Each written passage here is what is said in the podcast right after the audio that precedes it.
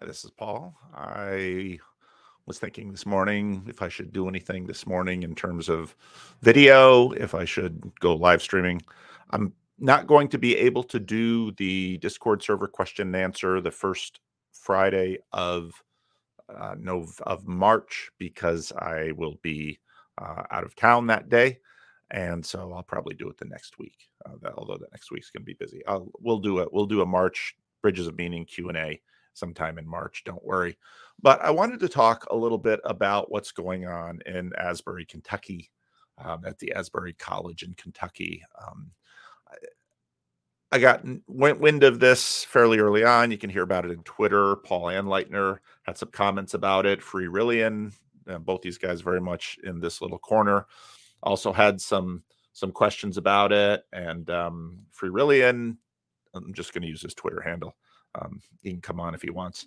Um, you know, he he was up at Bethel, uh, Redding, which is north of here, which is a um, one of the uh, how shall I say it uh, Pentecostal epicenters in the world today with Bill Johnson and Bethel Church. And there's, you know, there's lots of people have lots of thoughts. Good morning, Guile.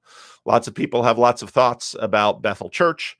And with this, what's going on in Asbury right now, um, a lot of people are going to be thinking about it. So I thought, well, it's interesting watching this in an age of social media. This morning, uh, some people on Twitter, um, one one account somebody pointed out an account of um, some woman in New York City who's a 31 year old woman who's doing uh, 28 dates in 28 days, and so I was watching that, and then just thinking about the power of social media to mold expectations and move minds and then there's this stuff going on in Asbury. Now I I I caught a bunch of uh, videos this morning, and I want to talk about them a little bit. I think I'm going to start with Glenn Scrivener's treatment. Glenn Scrivener from, uh, let's pull it up here.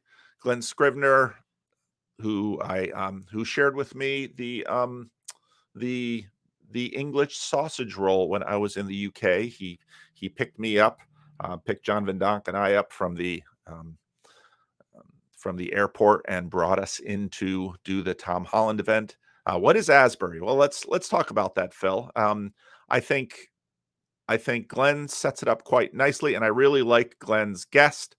Um, and one of the things that Glenn's guest said was that the leaders at Asbury are who are stewarding this right now are they themselves they themselves are not calling it a revival partly because that word is so freighted in American evangelicalism and American Christianity. Uh, they are sort of refusing to name it, which I think is a, a mark of their wisdom because something is happening and it's very much falls within a pattern which has been uh, which the, re- the word revival has been used and i want to talk about that so basically, for this video, I'm going to talk about this whole thing a little bit. I'm going to play some video. I'm going to share some things. I'm going to keep an eye in the on the comment section. And after I go on a while about this, and you all know how long I can go, um, then I'm going to answer questions that are in the comments, and then I'll invite people onto the stream, and then we'll we'll we want to talk about this. So I'm going to begin with what Glen had to say, and I'm going to have a few other few other videos that we'll talk about here. But I think Glen sets it up quite nicely. Hi, I'm Glen from Speak Life. We want to see all things with Jesus at the center. Today, we're talking about what's being called the Asbury Revival with someone who has been there. Last week, Wednesday Chapel at Asbury University, a Christian college in Kentucky, began as ever with some sung worship. They read from scripture as normal. They're working their way through Romans at the moment. The preacher came forward as normal. It was the most unprepossessing delivery. Hey y'all. And I love I love how uh, Glen sets this up because those of you who grew up in an evangelical Christian background will know that this is just sort of a mundane, normal chapel service. You got some praise and worship. Now, Asbury is out of the Methodist tradition. So you'll have one of the interesting Asbury University, one of the interesting things that if you're very familiar with American evangelicalism is that even though a lot of these traditions are sort of covered by whatever is the the the fad or um, whatever is the thing in the the Christian moment for today. I got to get used to this Streamyard thing. Whatever is whatever is common in the Christian moment for today, there's sort of a veneer of um, the the songs that we're singing are from CCLI. You don't all know, have to know what that is, and some of you do.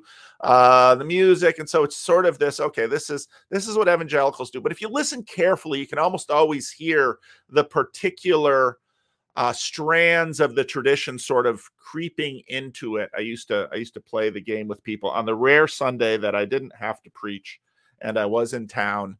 I would try to go to a, a, a church somewhere in the area, and often they didn't have their denominational um, moniker on the on the flag. I mean, about 30 years ago, churches started lose dropping the denominational tags but the, the game was to go into the church look at the stuff on the table listen carefully to the sermon and decide southern baptist presbyterian um, methodist pentecostal just kind of figure out what what strand these people are from. So this is this is from these are this is a group from the methodists so. My name's zach and i'm back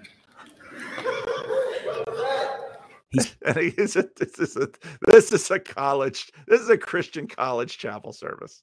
Spoke on the last 13 verses of Romans 12. 13 verses, 30 commandments. How are you guys feeling? And he brought home the impossibility of living out this law of love. Now, now, of course, Glenn is a preacher, so he's going to focus on the preacher let's see uh, let's um let's switch tabs here. I am uh, i do not have i do not have the skills of my friend jacob in uh, in streamyard yet but and i'm not going to play this so i mean this is this is big enough news that this thing got on tucker carlson and tucker carlson i don't want to play it because i don't want this video to get pulled down because fox news you know doesn't like me sharing any of their content that they put on their YouTube channel to be shared. Anyway, um, Tucker Carlson had the student body president of Asbury University, this is Asbury University in Kentucky, Asbury University, to talk about what's going on. And what's interesting is that what the student body president noted was not the content of the chapel speaker's message. And Glenn talks quite a bit about that. I'm not critiquing that. That's that's all part of it. But she noted that what happened was a student came up and sort of in an unbidding way wanted to confess some sin. This doesn't necessarily sound like much, but if you look at so I a lot of what I learned about revival I learned via listening to a lot of Tim Keller ooh, about 15 years ago. And Tim Keller was a student of Richard Lovelace, who was a professor at Gordon Conwell. And Richard Lovelace had done a lot of work on the historical roots of, of revival. And yesterday or this morning, actually, I, I had a video with a um, uh, a rando who is married to a Korean woman and he's living in Korea.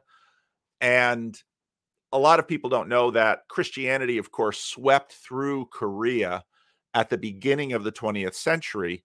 And the roots of that Korean, that transformation of Korea was the the confession and and in korean culture confession was particularly unusual, especially for high status people, because in many of these cultures, there's a lot of emphasis on saving face. And public confession is very much sort of a loss of face. And the confession that sparked now, when I say a revival, this is why the people at Asbury are probably sort of really careful with that word because people think when they hear revival, they think about sawdust and tents and and this kind of thing. But uh, Lovelace and you know, especially the Presbyterians that I've learned a lot of this stuff from, uh, want to talk about revival in far broader terms. And a good place to to find that. Okay, now I've got to switch screens again. This isn't this isn't terribly awkward. OBS does this a little bit better. Um uh but, but, but, but where is did I put that one up here? I hope so. Uh oh yeah. Um is is Gavin or Ortlund? Yeah, that's he he did a really good video on this this morning and I watched the whole thing and he his views are very very close to mine even though he's he's suffering from a dramatic lack of hair on the bottom side of his face um, i thought his his video was i thought his video was outstanding he walked through um, a few histories of revival and then he topped it off with what i thought was just absolutely tremendous a video of his grandfather and his grandmother talking about their experience at Wheaton in the 1970s in a revival. So let me play a little bit of that. He won't he won't pull this down from my channel, will you, Gavin? Most excited about about this video, the third revival I want to talk about, a video clip I will share from my grandparents talking about their experience at Wheaton College in I think, don't hold me to this, I think it was 1970. Um, my grandfather was the pastor of Lake Avenue Church in Pasadena for 20 years, 1959 to 1979. I've heard so many stories of that because I served on staff at a church that was kind of a sister church to that church, and so he he's he's he was a real hero of mine. I, I you know you'll see their personality, and I love my grandparents how they kind of finish each other's sentences in this video clip. But but both of them were just such amazing people of God. My grandfather, such a wonderful, humble servant of Christ. Uh, I, I aspire to follow in his steps and those of my dad and mom and others that I've known every day. It's kind of a humbling thing to have these people in your own family that you admire and look up to so much. But I want to show about six minutes of this video clip. No, I don't know if I'll see. I, that's what I initially had. I might narrow it down. You'll see. But I want you to hear them describe what God did. And then I want to make two comments about it. And we were invited to be speakers at uh, late 60s, early 70, early 70 at uh, Wheaton College. And that really was one of the great changes in our life. It was cold, it was terribly cold in that February, about five degrees below zero or mm. above zero or something. And it was just as cold among the students. Mm. Uh, there had been, you know, there was a uh, the split between the old and the young and the. And Come on, dude, let your wife at least get an interjection. spiritually. She's right. And there was uh, in society all the stuff going on about the uh, about students. Although, in all fairness, it could be because at this age it gets a little hard to hear. And my wife and I are joking about, you know, we're we're going to be this couple that we're talking over each other. It's it's just because we can't hear each other anymore. It's protesting this and protesting that. Hmm and uh, drugs on campus. Some students came up, about three or four of them from Asbury College and Seminary, and they said that God had met them there. And we were very, very impressed. And our people at Lake Avenue were praying 24 hours around the clock, each taking 15 minute segments. And they were praying for a working of the Holy Spirit, a revival to come to the campus. By Tuesday night, groups were starting to gather back in their dorms uh, and and just sing and talk about what they'd been hearing. Wednesday night, uh, every dorm was doing it, so they telephoned each other and said, "Why are we separate? Let's go back to the auditorium, the chapel, and and keep having a service there." And they prayed and so on. Well, then Thursday night, a big football guy came to Ray before the service began, mm. and he said, "He said, you know, I need to." Uh, I need to say something. And so I said, fine, you just come up before I speak, come up and say something now. He and he stood up there and he said, I've been part of the uh, part of the rebellion. rebellion on this campus. I've been part of the rebellion in my home. I've written, I've called home and I've told my uh, mother and dad and brothers and sisters that I am really sorry I've done that. I've asked God's forgiveness. He said, I, I've come to ask your forgiveness. He turned to the president, Dr. Armerding, and said, Dr. Armerding, would you please forgive me? And uh, he was weeping. By the time he finished talking, the kids had lined up on both sides of the uh, pulpit there and waiting their turn to say something. And we never asked them to do this. And Ray never preached that night. And it went on from seven in the evening until seven in the morning. No. And the Yeah. only reason it quit is because there were quite a few waiting for their turn at seven. But a lot of the faculty hadn't been there, didn't know what was going on. And so they said, well, classes have to start at eight. So they broke Oh, those faculty members, come on. Broke it up. But that next night, Friday night, the same thing happened. They just started. You know, it was, uh, there was nothing strange about it. It was honesty. And they'd break out in song, and one would say, I just want to Okay, and that's that's key here. It was honesty. And that's so if you watch Gavin's video, you'll see that through it. And you'll hear that in in Tim Keller's talk about revival. You'll hear that in the Presbyterian minister that um that that Glenn has on his. And Gavin makes this point again and again. Now, when when you look at it, there is a there is a live stream. Somebody's doing it. That, that's what's amazing right now is that this is on TikTok, this is on Twitter, this is on uh, YouTube. Somebody is live streaming this thing, and this is going to trigger a lot of people. I already see in the comments talk about the Toronto Blessing, the International House of Prayer. That's all a very interesting. That's all a very interesting movement. And there's a lot of people out there that are going to, like some in this corner, who have who are going to say, "Boy, I, I I went through that, and bad things happened, and et cetera, et cetera." And I don't I don't doubt any of that, but I also don't um, want to deny. I mean, it's just like everything else. The the good things that come through this. pray. And he prayed. It's another, it- there was nothing strange about it. It was honesty. And they'd break out in song, and one would say, I just want to pray. And he prayed.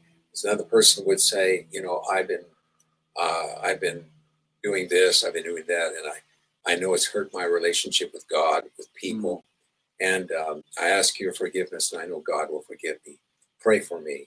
And there would be another person who said, You know, I've I've been cheating here in the campus uh, in the classes, and and and you see the you see the confession? You see the honesty? Now mark here in the comments says if you think peterson is a revival then you misunderstand something important. Um when i talk about revival i'm not talking about sawdust and tent meetings. Uh, tim keller following Lovelace made the point that what happens how, how you know what what they mean by revival is that sort of everything in the church gets energized at once. Um, teaching gets better worship gets better evangelism gets more effective um, people's consciences with respect to social issues gets intensified. It, it's sort of like all the different elements. Richard foster talks about these see my books are way over there so i can't grab the book. But richard foster talks about these these different streams that are in the church and what happens at these moments in time and they come into the world is suddenly everything changes. And there's this huge history of this around the world. Now often it isn't they people don't use the word revival but the patterns are the same. And the patterns are the, the patterns are classical in terms of the things that Christians value confession of sin, attention to the scripture, holiness in life, um, social conscience. Um, that's um, that's that's both that's both rigorous and loving at the same time. All of these things sort of come together. Uh, Jonathan Edwards talked about these sort of these I'm gonna I'm gonna riff on John. It's sort of opponent processing excellencies that back and forth, back and forth. I should I'm talking. I should be in a bigger window. Back and forth, back and forth. Things are just sort of all leveling up. And, and not just in terms of one aspect or another, not just in terms of one stream or another, but all of these elements of Christianity just sort of it's like uh, some bad movie. It's like a Fast and Furious movie when someone hits the hits the nitro, and suddenly a car that was fast or even moderate suddenly becomes supercharged and starts blazing down the road. That's what we're talking about. And so, well, let's let's let these these these two finish. there was I maybe regarding their home, their family, their uh, and it was one. It was never strange, you know. They were never kind of Never weird. anything cuckoo. Yeah, Mhm. it's not weird. It was honesty. There would be laughter and tears. Mm. There was uh, confession and praise. It was it was happy uh, relief and release. Once you've seen that, you can never be the same again. Yeah. Mm. Oh, it was just We just we desired with all of our hearts that God would make us instruments for renewal yes. around the world. and that he would do this at Lake Avenue. And that happened. I think there were several years in the 70s where there was kind of slow burn revival at Mm. Lake Avenue, Mm. where there would be people after service gathered in small groups of prayer and so on. And I'm not trying to say that everyone did that, but but it was not odd to see that happening. and up towards Santa Barbara, we were there with uh, church, and uh, Ojai. the pastor was quite uh, quite fearful because he'd been at church where he had been asked to leave and uh, and so they were he was in need of affirmation and need of love and in need of God's work among the people and he uh, said to them, Do you realize that the side of my face has begun to twitch? He said, I've been here as your pastor for just a year now. And it was after the first year in my last church that they all turned on me. And he Hmm. said, I'm I'm just waiting for the other shoe to drop. I Mm. you know, who's gonna be the first to attack me here? And the people stormed forward, didn't they? mhm. And they put their arms around him. but And they when he told confessed him affirming things. when he confessed his insecurity and confessed his fears then others were free to do that Mm. and there was a great time of of release and honesty that came together never an unhealthy honesty but just always loving caring uh, response to each other Two things that stand out to me about that. Number one is when he he talks about how it All right, I'm going to go a little bit earlier when when Gavin talks about what is revival because that that very much gets into what I've been talking about. So anyway, um, now let me let me talk a little bit about the theology behind that excitement, and you know, I thought this is where I thought it could be useful to just reflect upon the theology of revival a little bit. Some people might say, you know, Gavin, why are you so? Uh, I've had I've had people express surprise that I'm more charismatic in my views because I also love like really high scholastic theology and stuff like that. So let me share a little bit about why. One of my goals in my life is I want to be more known for what I'm for than what I'm against. I want enthusiasm to come out of me more. and and that's that's really a good thing because in some ways part of the problem of christian youtube is that it is known for what it is against because you can you can the social media will you you can you can rev up social media by being against more than alarm and negativity. I mean, you have to you have to do both. But you, you think of like in the New Testament, in the book of Jude, and the ordinary Christian life, we've seen it maybe done in a way where the the gospel loses focus or theology gets out of whack. Um, let me offer a definition of revival from my dad's book, and that I find really helpful. He says revival is the season in the of the life of the church when God causes the normal ministry of the gospel to surge forward with extraordinary spiritual power. It is the normal ministry of the gospel, not something eccentric or even different from what the church is always charged to do. What sets revival apart is simply that our usual efforts greatly accelerate in their spiritual effects. God hits the fast forward button.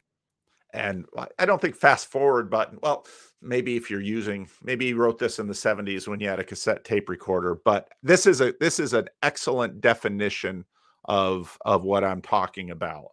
Where and again, Lovelace Keller following Lovelace, I was gonna find the audio clip because back in the in the in the 20 aughts, I was um, listening to all kinds of things on MP3 um, Keller talks about this again. It's sort of if you think about Richard Foster's see normally if i was making this video instead of live streaming i would pause it i would go get the book i would find them i would read it but this is the downside of doing this in live stream but you look at richard foster's streams of living water you have like the charismatic stream the sacramental stream the um the evangelistic stream the pietistic stream i mean all of these they just all sort of go forward. Well let's let's jump back now to glenn's video.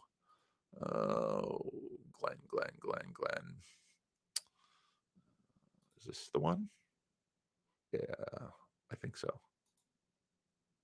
Yes there it is. You cannot love until you are loved by Jesus. The love of God for ourselves. That's what he preached. Five of us Seemed to stay. And to continue to worship and to pray and to hear from scripture and to study scripture and to confess their sins and bring words of testimony. As hours stretched on into days, even the local news stations started to take note. began as a routine chapel service at Asbury University has turned into something much bigger. Now people are coming from other cities and colleges to be a part of what's happening. Asbury has a history of this kind of thing, stretching back to 1905 and then 1908 and 1921, 1950. There was a very particular revival that people think of when they think of Asbury. And for a week, classes were cancelled, and for many weeks on, lives were touched in the most astonishing way. people were full of awe. It, there was a, a godly fear there. Now, th- this is this is where the whole um, this is where the whole Protestant conversation gets really interesting because, of course, Protestants aren't supposed to have um, holy sites.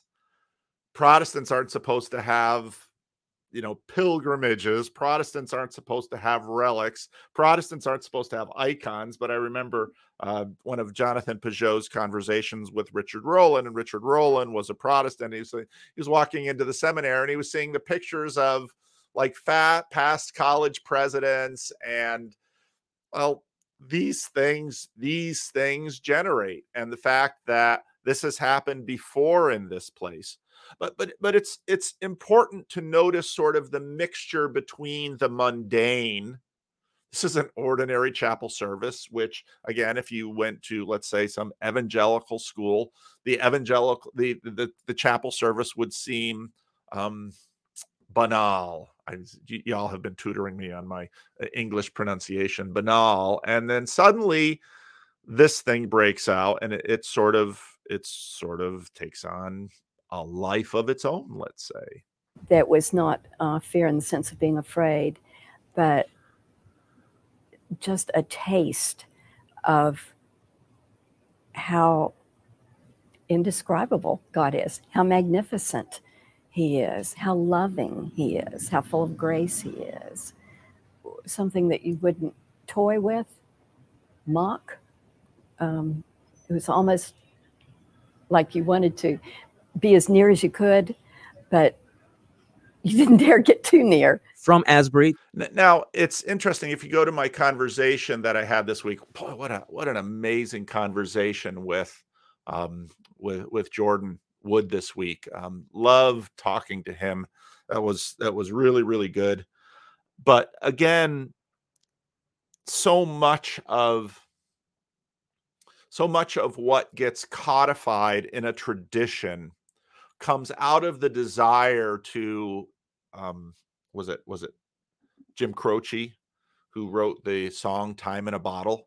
I always think of that when I think about sort of this idea that um and and I'm preaching on the transfiguration this week and when when Jesus and Moses and Elijah are there on the mountain shining like the sun Peter says let let's build some tabernacles let's in a sense he wants to put time in the bottle this let make this moment stay and this is so human um, I think about boy, I'm really dating myself with all these um, pop song references. I think about Dan Fogelberg.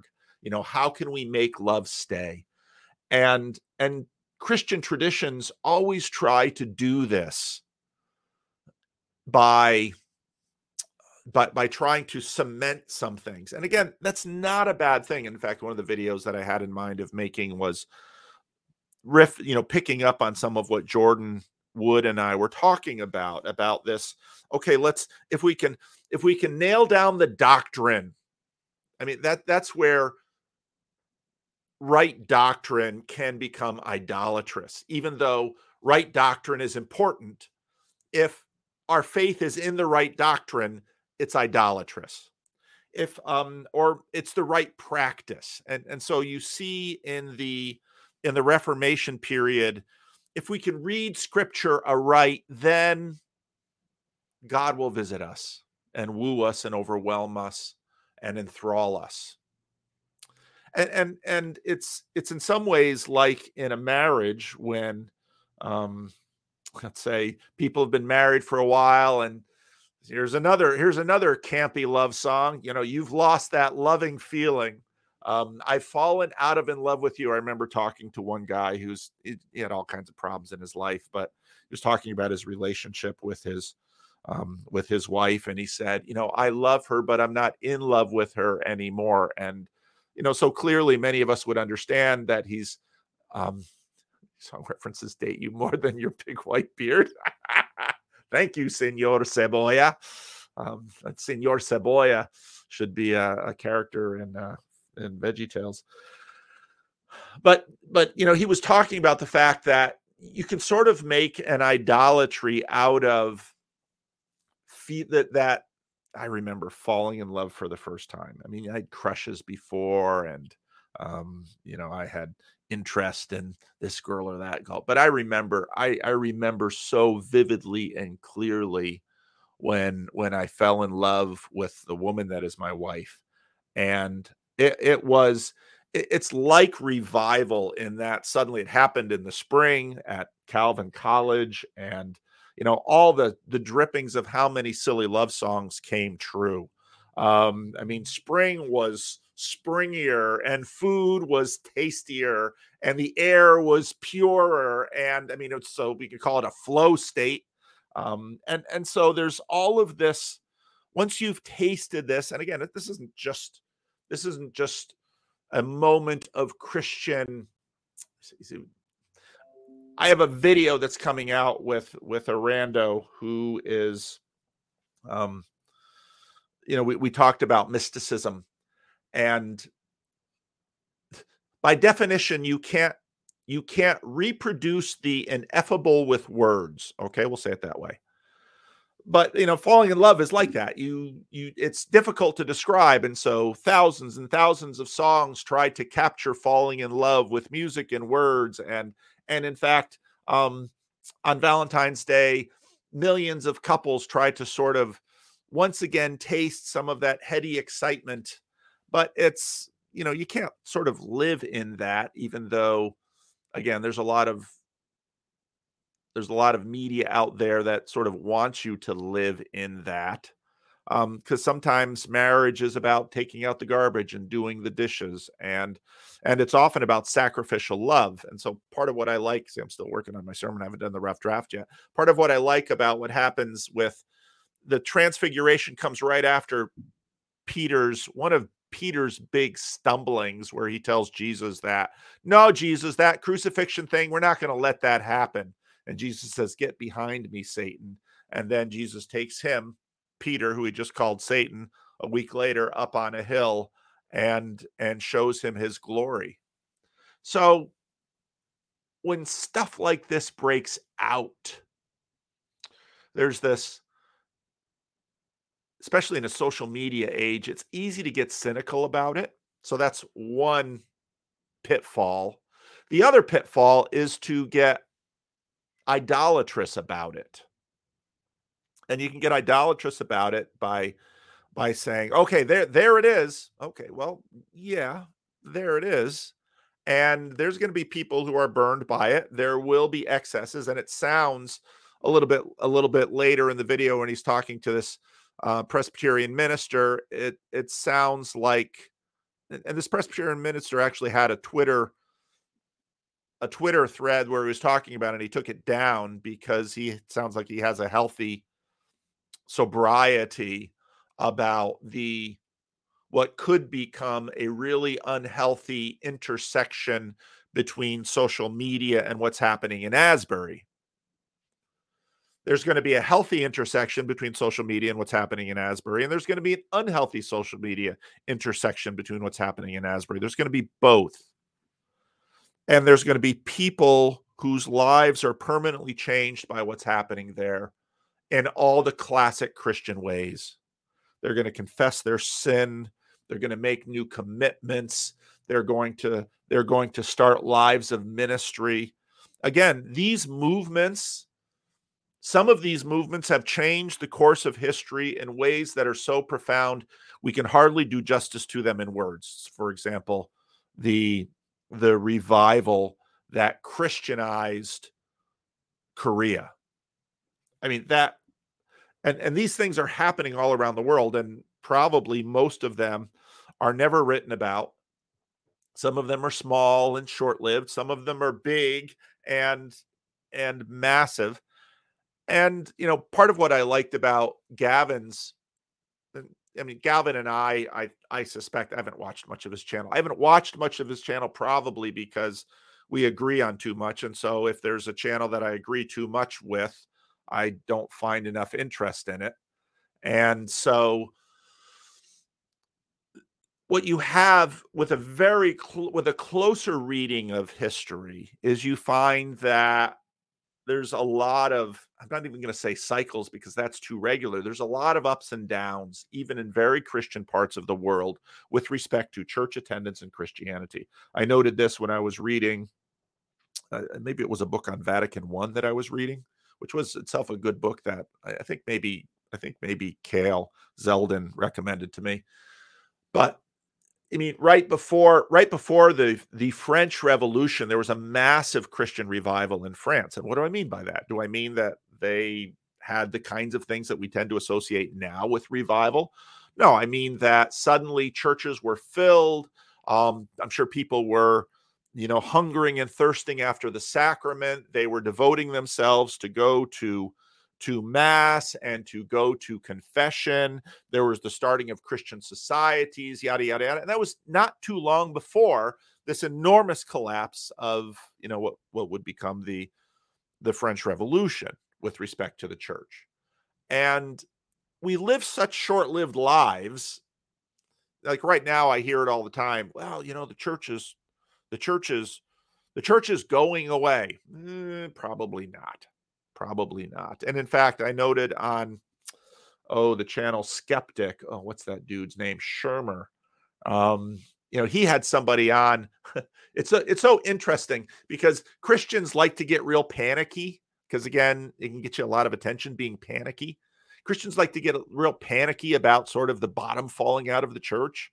And that sort of alarmism sort of rallies the base. And that's part of the reason why Christians do it. So when um, when Michael Sherman get Shermer gets all alarmism by having some some person on who's an academic that says, you know, these Pentecostal groups are growing like wildfire. Then all the then all the skeptics panic. Oh, the Christians are coming. The Christians are coming. And then people are going to believe in tongues and things. And it's like, yeah, cool your heels. We've uh, people have been um, people have been enthusiastic throughout history, hence the word enthusiasm, and they've been doing it in good and bad ways all the time. So, again, my, my point here with Asbury is that there seems to be a focus on all of the important and classic areas of Christianity confession, worship, holiness, um, devotion to the scriptures, um, you know, following through and living out the cruciform, rigorous, challenging, joyful Christian life. But again, it just all now again, it all goes up a level. Now, part of opponent processing within us is that we can't live at that level very long you, you can't well, well why do you know you fall in love and you skip classes and you uh, spend all of your time with your beloved and and and and and then at some point um you know your body can't take it anymore and so you settle into a routine, hopefully a good routine. And you settle into a routine that maintains the relationship and celebrates the relationship and stretches the relationship. And, and that happens in the Christian life as well. This is part of the reason that I I've often said, and those of you who've watched the channel for a long time, becoming a Christian is less like buying a sensible used car, less like sort of a working through a rational algorithm, although that sometimes happens for people, and more like falling in love. And so, what we see happening, I would suspect, in Asbury is exactly that that there is again, and this often happens with students. Now, someone might you know some smart psychologist might say of course this is happening with young people. Young people are prone to enthusiasms. Yeah yeah jonathan edwards knew that. We've known that all along. Good and ill some of the uh, contagions that are passed around via social media uh, young people are highly susceptible to this but that isn't necessarily oh uh, that isn't necessarily a um, a way to sort of move this away um, Patrick Wagner during the Welsh revival, mine workers who had never a- entered a church in their lives suddenly found they could not swear at the donkeys in the pits. This is exactly what we're talking about. And this stuff has happened again and again and again and again. And it should be no surprise that it's happening now. Yet, it's again, if we get back into more of our spiritual conversations, this isn't something, this is something deeply desired, but we can't manufacture it.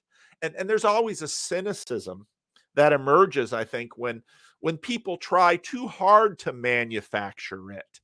It's it's the fact, oh shoot, now I've got what, what, was I just watching that was connected to this?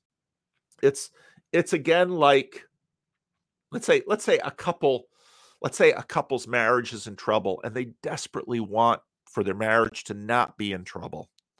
Or you can have this for a Christian who is who is struggling with their faith and they're um, they're they're on the verge of deconstructing and they desperately want not to deconstruct.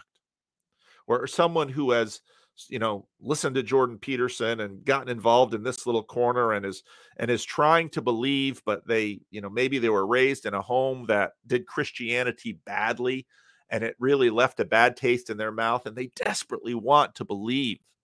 You can't manufacture it. And so this is you know again if you listen to gavin gavin ortlund in this or Glen scrivener classically christian this is why christians then pray and and god sometimes says no and that's the that's the frustration of being in a relationship with a living god okay i'm now thinking about the ai stuff I mean, an AI engine will try to reliably deliver to those, to the lovelorn and lonely, an AI relationship that will satisfy them. And what they find at the bottom is that they are dissatisfied because they need something that is personal. It's it's got suchness and moreness. It's deeper. It's unpredictable. And by that unpredictability, it there will be both disappointment and serendipitous, surprising joy and pleasure. And so when something like this happens, I, you know, probably all kinds of Christian hucksters out there and charlatans, you know, desperately want that. Oh, if only we could have revival. And so then they'll, one, one of my, my favorite Steve Martin movies is Leap of Faith. And, and I think Leap of Faith as a movie really captures we love manufacturing revivals. Ever watch the Super Bowl? Indeed, indeed. nicely, nicely done, Matt. Um, yeah, Luke. Ooh, revival talk. Um, and the donkeys were used to responding to the swearing. Absolutely, Anselman. We we long to be, gosh, we long to be ravished. Yeah, uh, um, us men too and but that's that's such male, female, masculine, feminine. Um, we long to be ravished. We long to be wooed. We long to we long to be the bride of Christ, which is swept up by our beloved. And and not just when I say we, I mean that in a deep way, as a plural. We as the church, we as a body, we as a community and and this has been the pattern in christianity right from the start. But yet you know what's what's amazing is that you have to always enter into these moments with sobriety and i think the the same kind of sobriety that let's say you see with that jesus has with respect to his galilean ministry so of course jesus if you read the gospels the first part of the gospels jesus is in galilee and he's doing miracles. And you know people are people have been coming out why is john the baptist elijah? Because he's preparing the way and people are coming out there's a baptism of repentance eh, with john the baptist. And just like revivals here that we're talking about it starts with repentance and it starts with holiness. And john the baptist says you know you with two tunics or you with two cloaks give one to the one who doesn't have any and soldiers don't use your power to extort the people that are vulnerable to you. And so John the Baptist lays down all of this stuff, but this stuff isn't enough because that stuff without the marriage is can so easily become tyranny. Without the love, it can become tyranny. And so then Jesus comes along, and of course, Jesus is doing these miracles, and massive numbers of people are are coming out to to see the miracles and see the healings and and listen to Jesus preach. And so in many ways that's sort of like a revival. But again and again in the gospels they're like, yeah, Jesus understands what's going on, but he also knows that a lot of the people there are there for the show. So you know, be a little careful. And again the disciples are in sort of like the you know the top tier. They're they're really down which meant they're really desperate. I've never been able to find a mark it was an early Marc Maron podcast when he used to podcast from his garage. I remember he was talking about one woman in hollywood who you know had a real drug problem had a real had a, had a lot of real problems. And he basically said you know you know, a lot of people, some people can get sort of sober from a 12 step program, and that's good enough, but it's the, it's the really troubled people that have to go all the way to Christianity for rescue. And um, I thought, yeah, that's right. So there you go, Chad. Um, there you go, Lance. so what's interesting to me is going to be watching this in an age of social media because again social media is going to oh gosh i cannot imagine all the people that are making their way to asbury can you know in kentucky. I cannot imagine what the poor people sort of stewarding and trying to control this thing have to deal with you're going to have people from all over the world who want to get on the stage and and i mean this this can go bad any number of ways and at some point it will. This is human. And and so the leaders of this are trying to manage this. They don't want to quench the spirit. You know again it's it's order and chaos. You need enough freedom to let the chaotic nature of this run. Okay, we're going to cancel classes. You think there's not going to be a cost to canceling classes? There will be. But they're saying there's going to be a greater benefit because what's going to happen here will likely benefit people more than the classes. So we're going to have to figure out what to do with classes. We're going to have to figure out with who to let in the room. We're going to have to and and at some point it's going to stop. It's going to peter out. And um some people are going to come out of there with um, I went all the way to Asbury University in Kentucky and somebody hit on me. people are going to have that story. Um, but again, the quality of this is going to be just like with less swearing at the donkeys and the mines.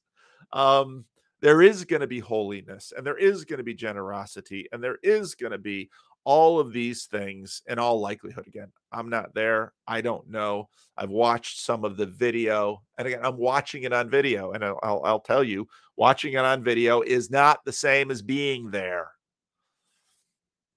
so buy your tickets to chino maybe revival will break out well patrick's got another quote patrick's really good with quotes um, our ability to believe what is happening does not in any way limit what is actually happening. Absolutely. Another great quote. All right. Um, Oh, that's right. I got all these. I got all these powers and uh, in StreamYard that I know that I usually don't have. Read my email, Lance. Lance has an email for me. All right. Um, go to my email. Where, where's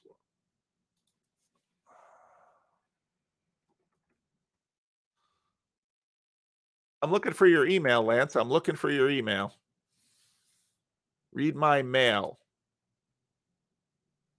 Oh, maybe that's a different kind of joke.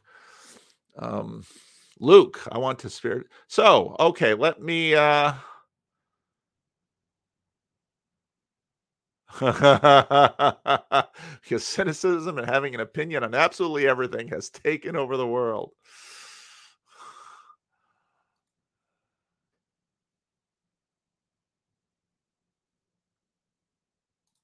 Yeah, I like that pick.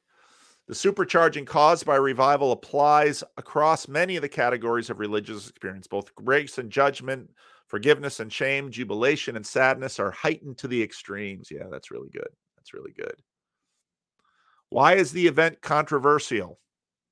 Well, news demands content.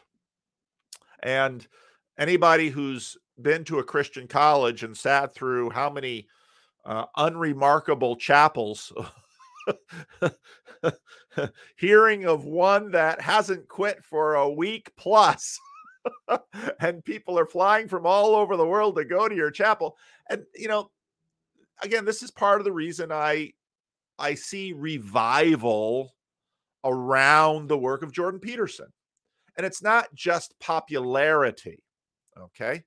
And, you know, Poe said it best to me once, Poe the person. She said, you know, came for the came for the culture war, stayed for the religion. And and that's what happened. And again, a lot of the marks within the Jordan Peterson um thing, you know, truth telling, um, I mean, sort sort of Jordan's one of Jordan's theme of radical truth telling. I've talked plenty about Jordan. You know my critiques, positive and negative. So um, I'll just put this one here. During the Welsh revival, mine workers who had never entered a church in their lives suddenly found that they could not swear at the donkeys in the pits. There is a huge amount of documentation, historical documentation on revivals all around the world. It's fascinating literature. And um, now's a great time to go looking for it because people are going to be um, to be honest one of the reasons we love revivals in america is because american culture is already very charismatic even while secular. That's exactly right. And in america we've had you know the first great awakening the second great awakening. I would argue that in many white in many ways the civil rights movement was for many people sort of a revival. And and revivals have very different characters and flavors. So a number of people have talked about the toronto blessing and all of that it's easy to get cynical i would expect that every every revival in human history has because they are human has problematic aspects and i completely expect. Some will have far more. Uh, their quotient of of trouble is more than less. Some will be more pure than others. But these. So when I was reading Bart Ehrman's book about the sort of the coming of Christianity, I mean, basically, if you read that book carefully, you you see that Christianity overtook the Roman Empire, seemingly by a series of massive revivals. Now, I would say that revivals often come in periods of anxiety and despair. They come in periods of nihilism. And we certainly are having one now. So so the coming of a revival to me shouldn't shouldn't be a surprise. All right. Um uh, Kentucky Spirit Superior can confirm. Mark. Um, I feel like the point of revival is not to try to cling to it. That's right. Or to control it, but to experience it. It's to be, it's it's the same point as falling in love. It's a gift. I mean, to fall in love, and I don't mean unrequited love because that's a that's a torment Uh, I gotta get my I gotta get my water bottle.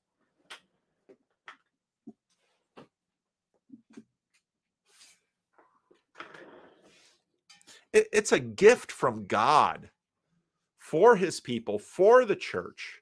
It's you know again I, I'm thinking about my sermon this Sunday, which is Peter's, you know, we're not going to let the crucifixion happen to you, Jesus. And then the transfiguration. The transfiguration is a gift, and it's a gift to them, which I think is why Jesus says to them, Now, don't tell anybody about this quite yet, okay?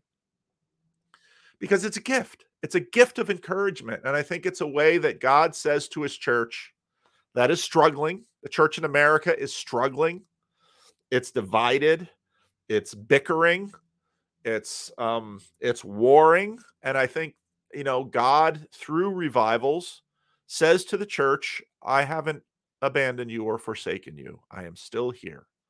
Um and and i think the main message of this is the message of the book of jonah salvation is of the lord. Um and we we can't manufacture revivals. Um we grow from it and we bring it into everyday life. I think that's I think that's exactly right. Um,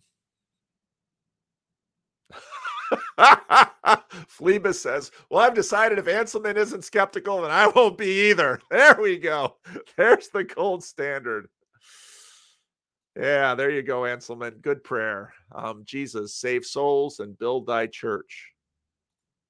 Andrew Walker people have been praying for a revival since at least the 70s. Well, it's 1970s. You know, anybody, you know, anybody who can remember the 70s. So I was born in the 60s, so I remember the 70s well. But um, yeah, uh, those of us, people have been praying for revival all along. It's sort of like waiting for the second coming. It doesn't go away in Christianity.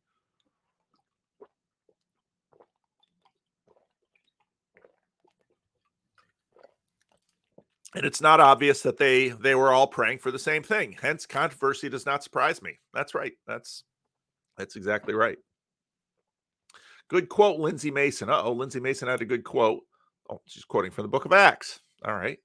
Um oh look at that. A little bit of rando love. Anselman is awesome. Can confirm. All right. Um we did get revivals in the 70s. Yeah. Eh, the Jesus movement, another great, you know, talk to, you know, Burn Burn Power has done his own share of Forrest Gumping through life. And what I mean by Forrest Gumping is not um not in any sense derogatory, but Burn Power was there at the Jesus movement in the 70s and participated in that. Lonnie Frisbee, all of what went into that. And he was at he was at L'Abri and he um, you know was in New York for some interesting times. So Burn has been uh, Burn has been around lots of different things. A small number of folks can destroy a large structure that was built over time and maintained by a lot of people.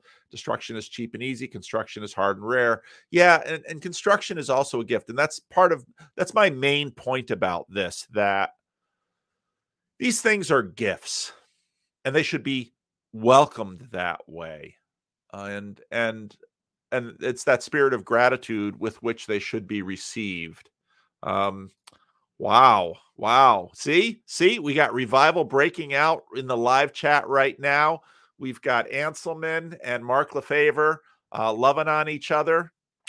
My goodness my goodness um Thanks. Glad for the support. It's been in short supply with awakening from the meaning crisis blow up and Grim um and Grim Rage quitting his own stream. Oh, I haven't watched that stream. Um, oh, there's a good question. So if you want questions answered, obviously I just put them in the chat and I'll I'll deal with them. Should we think of Asbury as just being as just recently being dead or containing death if indeed there is revivification? There's always Mortification and vivification are always part of the Christian life. Peterson, which video was that? Was that the gold guy or was that Louise Perry? Peterson talked about, even biologically, there's an aspect of us biologically where our cells need to keep dying and in the body and then new ones need to keep growing that's part of our biological systems because if the cell doesn't die they tend to go cancerous. Um, and so there's a healthy balance in there and the christian life is always that. The difficulty we have and social media and our culture has not helped us with this is our attention spans are short.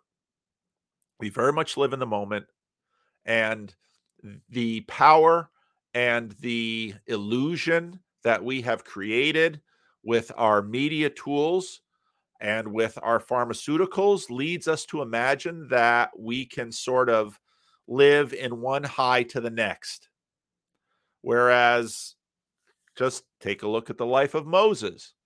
Moses, you know, Moses is going to get thrown into the Nile, and Mama's like, "Yeah, I'll throw him in the Nile, within a boat, in an ark, in a basket."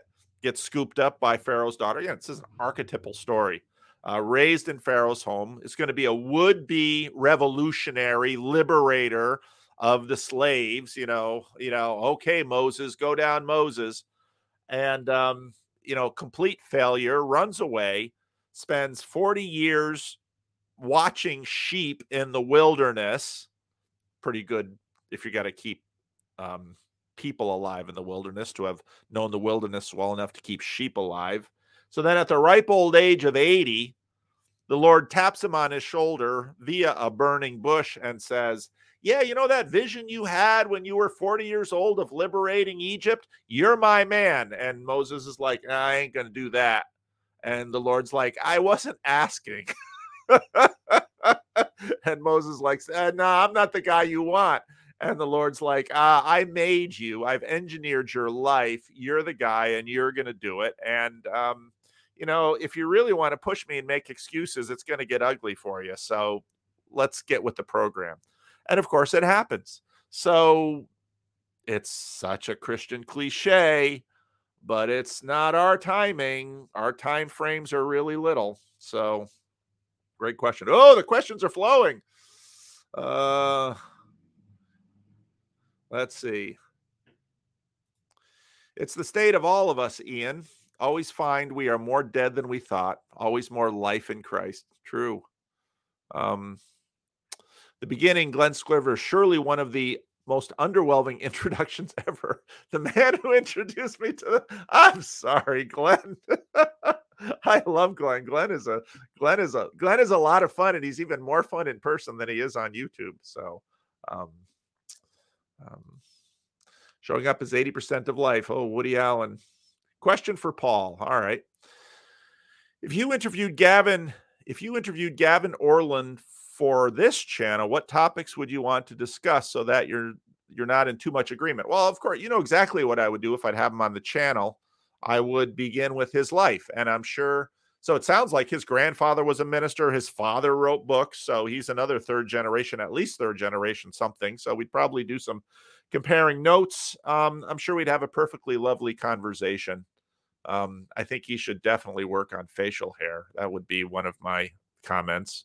Um, I don't know. I haven't watched that much of his channel. And again, partly because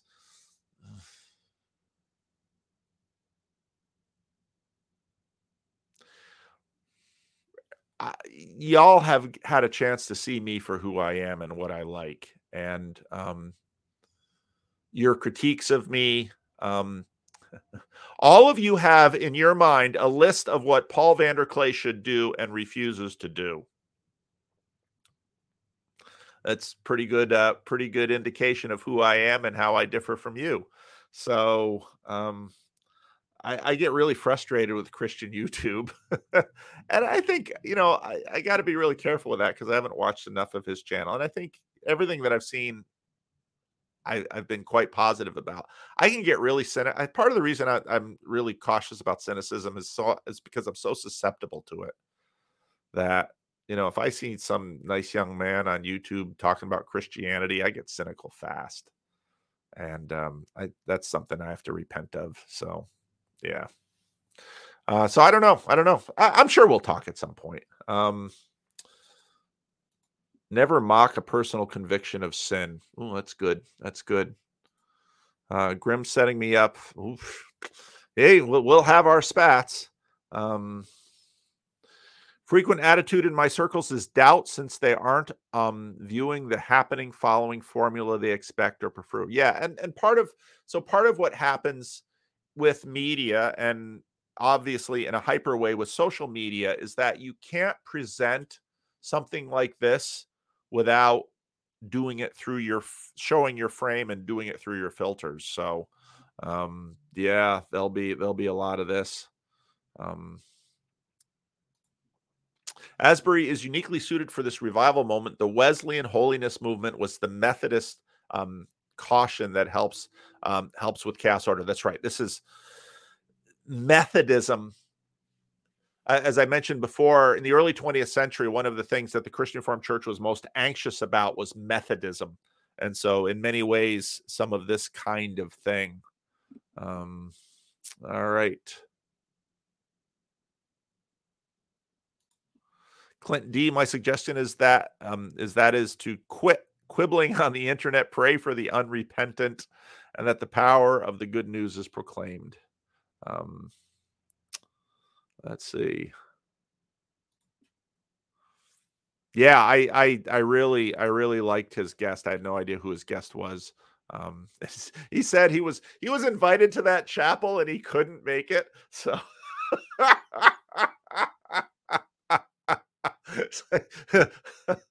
why why of all things i had to say no to i had to say no to that. Let that be a let that be an example to you. Oh thank you thank you anselman. I didn't have time to. Acts 538 was about the counsel of the pharisees to leave the apostles alone rather than risk fighting against god. There you go anselman. Um up, up, up, up, uh, interesting Interesting that the nucleus of this is Methodist, though, considering that the denomination is breaking at the seams. Oh, that's right. It's it's going to be very interesting. So, of course, the United Methodist Church has had one of the more one one of the one of the most difficult fights over same-sex marriage. So so Methodism eh, church structure matters with all of these things and Methodists sort of had one body all over the world and so there are a lot of very liberal, progressive United Methodist churches that wanted to sort of full go go full bore into same-sex marriage stuff. And they also had a lot of African bishops that were like over my dead body.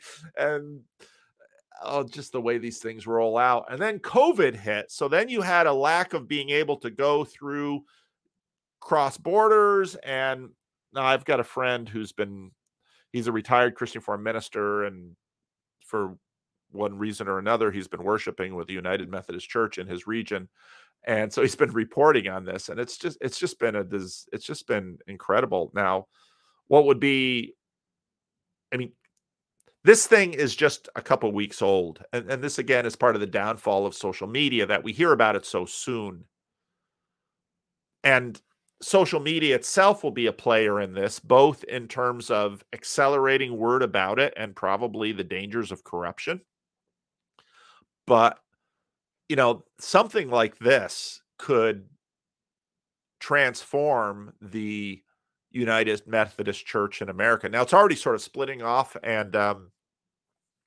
the Harvest guy who does denominations, I've I've had some of his videos on my channel before. He's he's he's a good one to watch on some of this stuff. Um, um,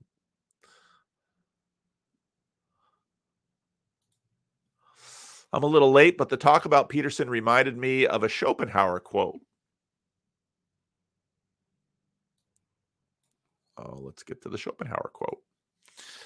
As our walking is admittedly nothing but a constant preventing falling, so the life of our bodies is nothing but a constantly preventing prevented dying and even postponed death. That's a good quote. Um, that's why you're fired, Paul. The list is only getting longer true, true. Um, all right. Guile, if you spend hours worshiping, praying, worship something that is false, since prayer is participatory, it will be affected. It isn't complicated. That's why theology is always going to be a concern, as is. That's true. And you know, participation again, you know, th- there's a little buzzword in this little corner of the internet. And yeah, this is all about participation. It's the reason people are, it's the re- probably the reason you can't get a hotel room anywhere near Asbury University, Kentucky right now. And all the Airbnbs are full and people are flying to, we, should find this thing on the map. Um, let's see. Uh, okay, let me present, share screen. Let's just do a window. Okay, let's do let's do the screen. Let's do that. Um, Asbury University, Pelham Drive, Wilmore, Kentucky. I've never in my life heard of Wilmore, Kentucky. There it is. Wilmore's a little. Oh boy, people are going to have trouble. There, people are going to be camping in farms. Somebody call Grim Grizz. Let's see. Outside of Lexington. All right. Uh, go out. Okay. So Louisville, proud, bigger city, bigger airport. Um, you can drive there from Cincinnati, up from Nashville, Knoxville. There it is. Oh, Asbury Inn and Suites. I you go there, and I'm sure they're absolutely full. Adventure Serve Ministry, um, Slavic Church of Ev- Evangelic Evangelic Faith, Asbury University Equine Service. So, oh, and a McDonald's not too far away. There you go. So that's where um, that's where Asbury is. All right. Uh,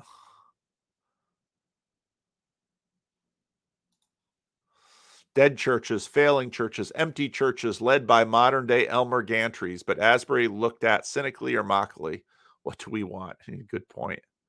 Um, is some of the enchantment we are longing for absolutely that's part of that's part of what's going to draw people because en- enchantment is about um it, it's it's this it's it's very much related to being wooed to falling in love to not being the master it was Iain McGilchrist at the beginning of this he has this short little book on Amazon that's a lot shorter than the um, Master and His Emissary, where he basically walks through the same things. And, and he begins that. I've read it a couple of times on my channel. He begins that with a quote from Owen Barfield, basically noting that to the degree that we have desired control over outcomes um, it's that's an inverse relationship to enchantment. So you're very much right. Um,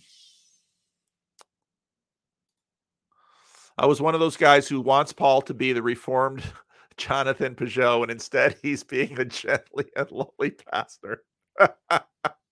I am who I am, Matt. I am who I am, and I yeah, I want I want I, I love the Reformed faith. I am Reformed, and that's on a lot of people's lists about things they'd like to change about me. But um, I, I I'm I'm I'm probably too much a devotee of C.S. Lewis and um, mere Christianity that I do know that being reformed won't be for everyone, and so if if people come closer to Christ by joining the Orthodox or the Catholic or the Methodist or the Baptist, or, you know, I'll tolerate your theological errors. Um, but I, I just want you, um, yeah, I just want revival in your life. Ooh, look at this pretty picture for, uh, from Asbury. Uh, I can't point out the rainbow. Some of you following this corner carefully will recognize that. All right, let's see what else we got. Is this something like will be studied, investigated in a series? Oh, you better believe it. That's going to happen more. I mean, um, Luhrmann, T.H. Luhrmann. I mean, she's she she sort of embedded herself in a um, in a vineyard church, and and wrote a couple of really good books on it. Um, and so there are going, this is going to be, there are going to be journalists, sociologists, anthropologists of every stripe going down to this school to uh, to study this like you wouldn't believe. And um, yeah, let's see who else we got here. I wonder if those who have been convicted of sin and experienced the presence of the Holy Spirit would say that they have a meaning crisis. After they will probably say they were having one. Um, oddly, Paul doesn't want to be reformed. Jonathan Pageau or Jordan Peterson. He doesn't want to lead. Very sad. No one wants to lead. Oh, except Mark. Mark wants to lead. Do you want to lead, Mark? Do you want to lead, Mark? Um, I it is not that I don't want to lead. It is that I have my own ideas about leadership that I, in fact, I am using. And um, yeah, and those of you who are um, paying attention can probably see the ways in which I like to lead. And um, I'll see you in Chino. Let's see. I used to yell at Paul in his comments in like 2021 to get him to take the bull by the horns. Probably for the best that he hasn't. Hey, Paul, do you have any advice on how to navigate the left right distinction in our lives? Seems like both are confirmed, yet subservient to the God of the Bible. Well, you know, this whole political left right, I mean, Nate said something really good about left right distinction, which is true that in the American political spectrum, it's amazing how quickly the warring parties in American politics can can uh, come together, and what they come together on is an indication about what they're really for. So the the American culture war is a Christendom civil war in many respects, and those issues are playing out all over the West so I, in many ways, am a um, before I learned a lot from Jordan Peterson. I learned a lot from Tim Keller, and so um, yeah, color me winsome in a lot of different ways. I guess me and Gavin Ortlund too. Another another winsome guy. I don't. I try not to get. It doesn't mean I don't have opinions about left right stuff. I've also got critiques of both sides. So I just rather talk about the things themselves than necessarily have a big flag with an L and an R mm-hmm. because I don't really find that that particular low resolution perspective to be the most helpful in actually trying to work through life. Um, if Paul had become the reformed Jordan Peterson in 2021, we'd be. I gosh, I I got a I got an email from one of these gold companies wanting to be a sponsor of my channel. they wanted the demographics of my audience. we think that your channel might be a good fit. I probably I don't think I don't think I and even though I, I listened to Jordan Peterson's talk with the gold guy, super interesting. Super. He had all kinds of ideas I never thought of. I really like that. A lot of the best parts of the conversation, partly because they're towards the end, and Peterson is now going a good long time with his guests. A lot of the best parts of the conversation do come at the end, partly because in the last 30 minutes or an hour on the Daily Wire exclusive part of the conversation, Jordan sort of switches and switches into randos mode and begins asking more personal questions, which is exactly what I've done here. See, you, you know, you know, Matt, you want me to become the reformed Jordan Peterson? Why doesn't Jordan Peterson become the Chris, become the uh, Jungian Paul VanderKlay? Huh? Let's switch this around a little bit, Matt. Um, Jordan's clearly taking from my playbook. oh. I wonder if those who have experienced a personal conviction of sin and felt the presence of the Holy Spirit would say they have had a meaning crisis or need secular or atheist input to get over it. You know, you got to be a little careful with some of these things. I have people I'm very close to who are former Christians who have participated in all of this stuff and they've walked away. And and this again is where you can sort of overhype this stuff. For some people, they will, what's happening right now in Kentucky will change them permanently. Think about the parable of the soils. I preached on that last week. Think about the parable of the soils. What Jesus says about the parable of the soils will continue to be true in revival. Some people will, it falls on. there was a there was a there was a tweet there was a tweet um where this was this young woman basically telling you know leave men alone. My life is too full to have a man in it. It's like there's the hard ground. Some people will spring up but their their fruit will be will be strangled by the war anxieties of this world and the deceitfulness of wealth. Some people will spring up and but they're soil they're shallow soil and they won't and others will bear fruit the jesus parable of the soil re- continues to be true and it will be true for those who pass through this moment too how close is Asbury to the Ark of the Covenant, the Ark encounter? Oh, I don't know. Well, let's find out, shall we? Um, Ark. Eh, Oh, Williams. Oh, there's the Ark. Look at that big parking lot. So, uh, da, da. no, they're not close to Ark Encounter. So, Ark Encounter is north of Lexington, and um, and this place is south of Lexington. And you know, you know, this is the Bible Belt when you have a, you know, you find these towns named Berea. Um, so, nope, not too close to the Ark Encounter. Do you love the theology of the Reformed traditions or the tradition as a body? Is that a question for me, Luke? Um, that's a good question. I'll have to think about that. I I love. That's a good question. Hmm, I'm gonna think about that, Luke. Um, ooh, Grail Country. Mark Lefebvre continues to be the reverse barometer of truth with stunning accuracy. Oh, we've got another fight. So we got we got Mark and Anselman on one side, and we've got Grail Country on another. So wow, the gloves come off, sir.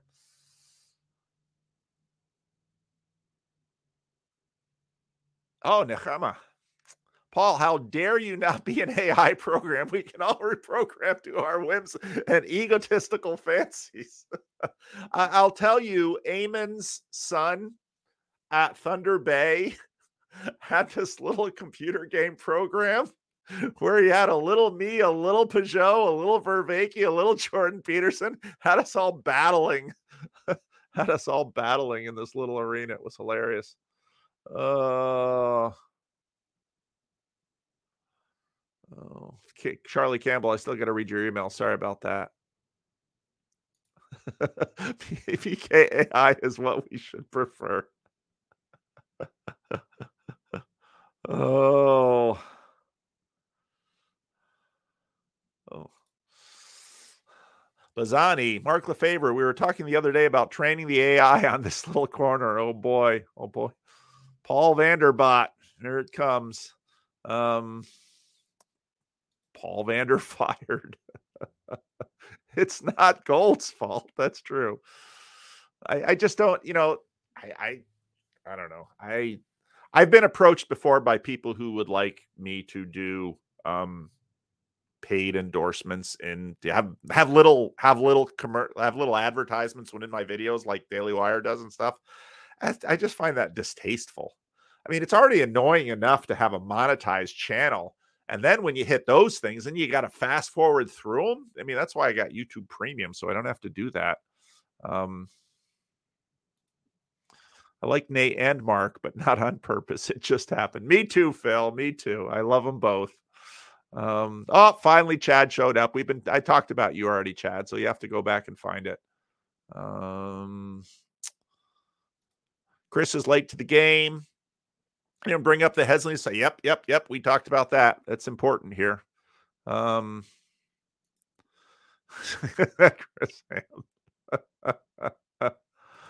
Let's see. Now we have Jordan Peterson trademark. I'm very glad we have the Free Church of VanderKlay. Oh. Let's see. Oh, here he is. Remember him, body. Um, yeah, Grim, we heard about that. I, I saw that you were having round two with Mark, and and and there was drama. There was drama. I'll have to look it up so we can find the drama. All right. Um, I am going to now open the room to visitors.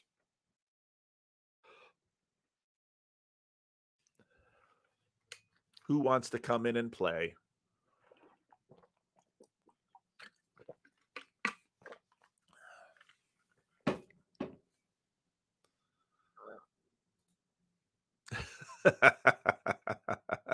Ooh, visitors.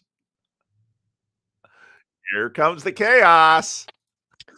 Well, I'm sure it's a shock that I showed up. I, I thought, okay, is it going to be Mark? Is it going to be Chad? Is it going to be Luke? All of the above. All of the above. All right, let's hear it. Yeah, I don't know. I was like, uh, I don't know what you talked about earlier in the stream. I wasn't sure if anybody was going to touch it, but like, so I kept because I don't I don't pay attention really closely to things going on. I just I see headlines and then I'm like, that's weird. And so uh, I kept seeing this damn Asbury revival thing, and I'm like, what is that? So weird. And then I started I I I listened to like one of the videos and I thought, oh, they're just doing the church music thing. That's yeah. And then I was like in the the live like one of the live like 750 people watching. And then I started asking questions and they said this thing started nine days ago and they've been going. I'm like, whoa. And then I started like listening to it. And I'm just an emotional little bitch, like Luke. So so I'm like just sitting there between between my grouting and stuff, and I was like getting emotional because I'm like, this is really weird, man. Why am I getting so moved by this? And I, I think it's a good thing. I just don't know what to make of it. And yeah. but there's You just love the Lord, Chad. You love Yeah. him.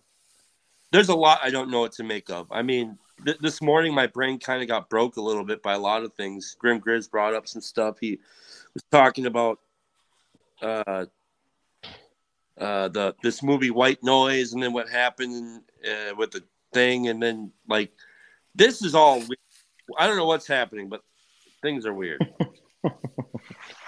Do that. Lantern, black and white.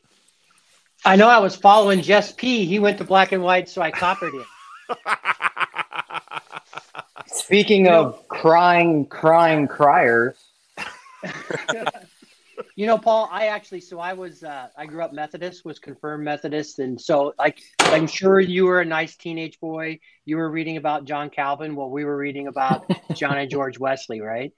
And I actually looked at some Wesleyan colleges uh, and I had actually went thought about the going to Asbury. That was one of the schools, and that Wesleyan Holiness movement. But here's the thing that's interesting. Like I also live in I in Kansas City, and IHOP would just point out to the Asbury revival.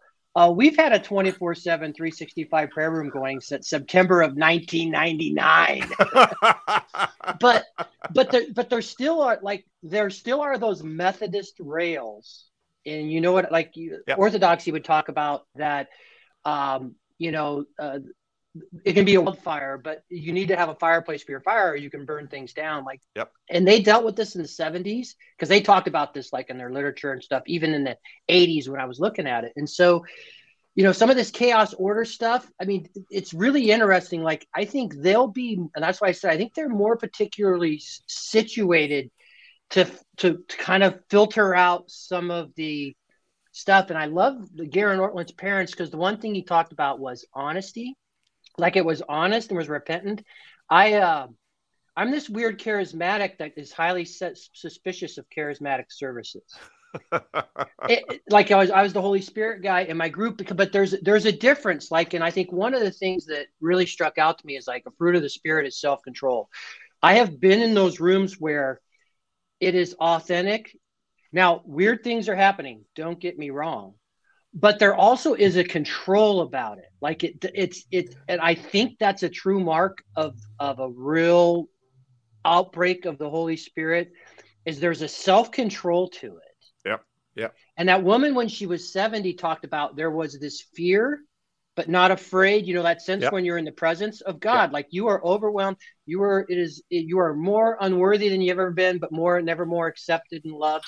Yep. And there becomes this, it's very reverent and it is not raucous. Yep. Yep. Although wild things are happening. So it's Yep. this, and I don't know if anybody's ever been in the middle of that. Um, if you you have to have experienced it to I, I just I can't describe what that is unless you've been in a room where something like that has happened. Yeah.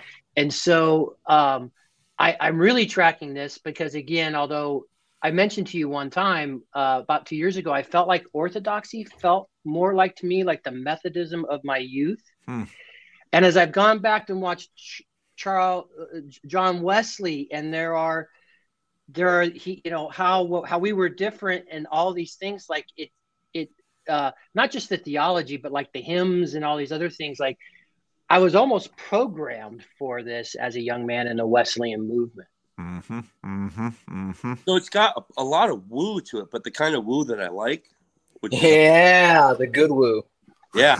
Well, because you said there's some weird stuff that can happen. I'm like, I like weird as long as like the feel good weird, you know, not like the the other weird stuff that I pointed out before.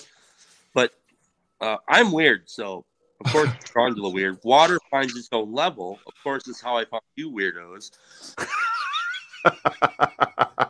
Paul, Lance made me a really cool Valentine's Day woo Valentine. Yeah. Let's hear it.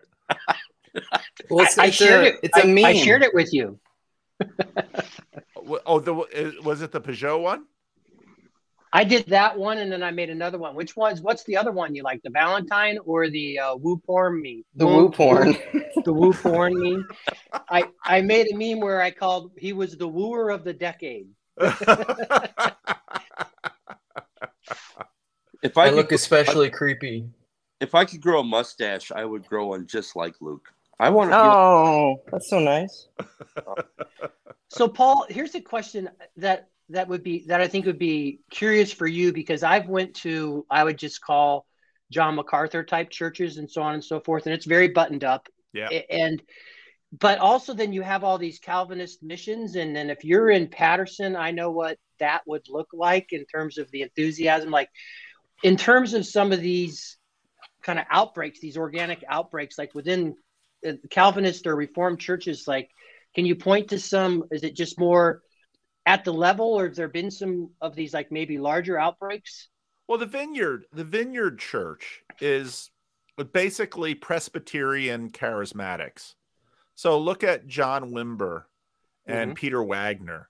So it's it shouldn't at all be surprising. And there's real differences in the Presbyterians about this because you find other Presbyterians like MacArthur and his tribe are, who are cessationists, secessionists, and they and, and they they say all this stuff is you know anything that has any element of healing or the miraculous that all of this stuff is apostasy so there there's that group too but it's helpful for people to remember that calvinism in america is beneath almost all of the major evangelical traditions.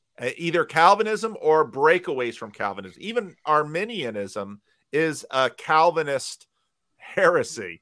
And so so you america was founded by tobacco growers and calvinists and some of those tobacco growers were calvinists and so it's it's hard to scratch any american evangelicalism and not find calvinism underneath I I got a question, Paul. So I, there's been a lot on my mind this morning about it. It's I guess it's it's it is related. Um. So okay, so I don't want to weird you guys out, but so oh weird away come on chad brings up this thing. Okay, so there's that that train that wrecked over in East Palestine, Ohio. Okay. Now, apparently, there was a movie put out by Netflix earlier in the year that has the same town and the same uh, uh, accident of a train wrecking and then causing all this chaos in their town. Now, is that a coincidence or not? Could be the tracks are bad or the geography is problematic for trains. I mean, if you have a bad stretch of track, you're probably going to have train accidents at a more reliable rate than you would in other places. Right? What? Why but- is it people Hot go take. off the Hot road on a curve? so Right, but- or it could be something else.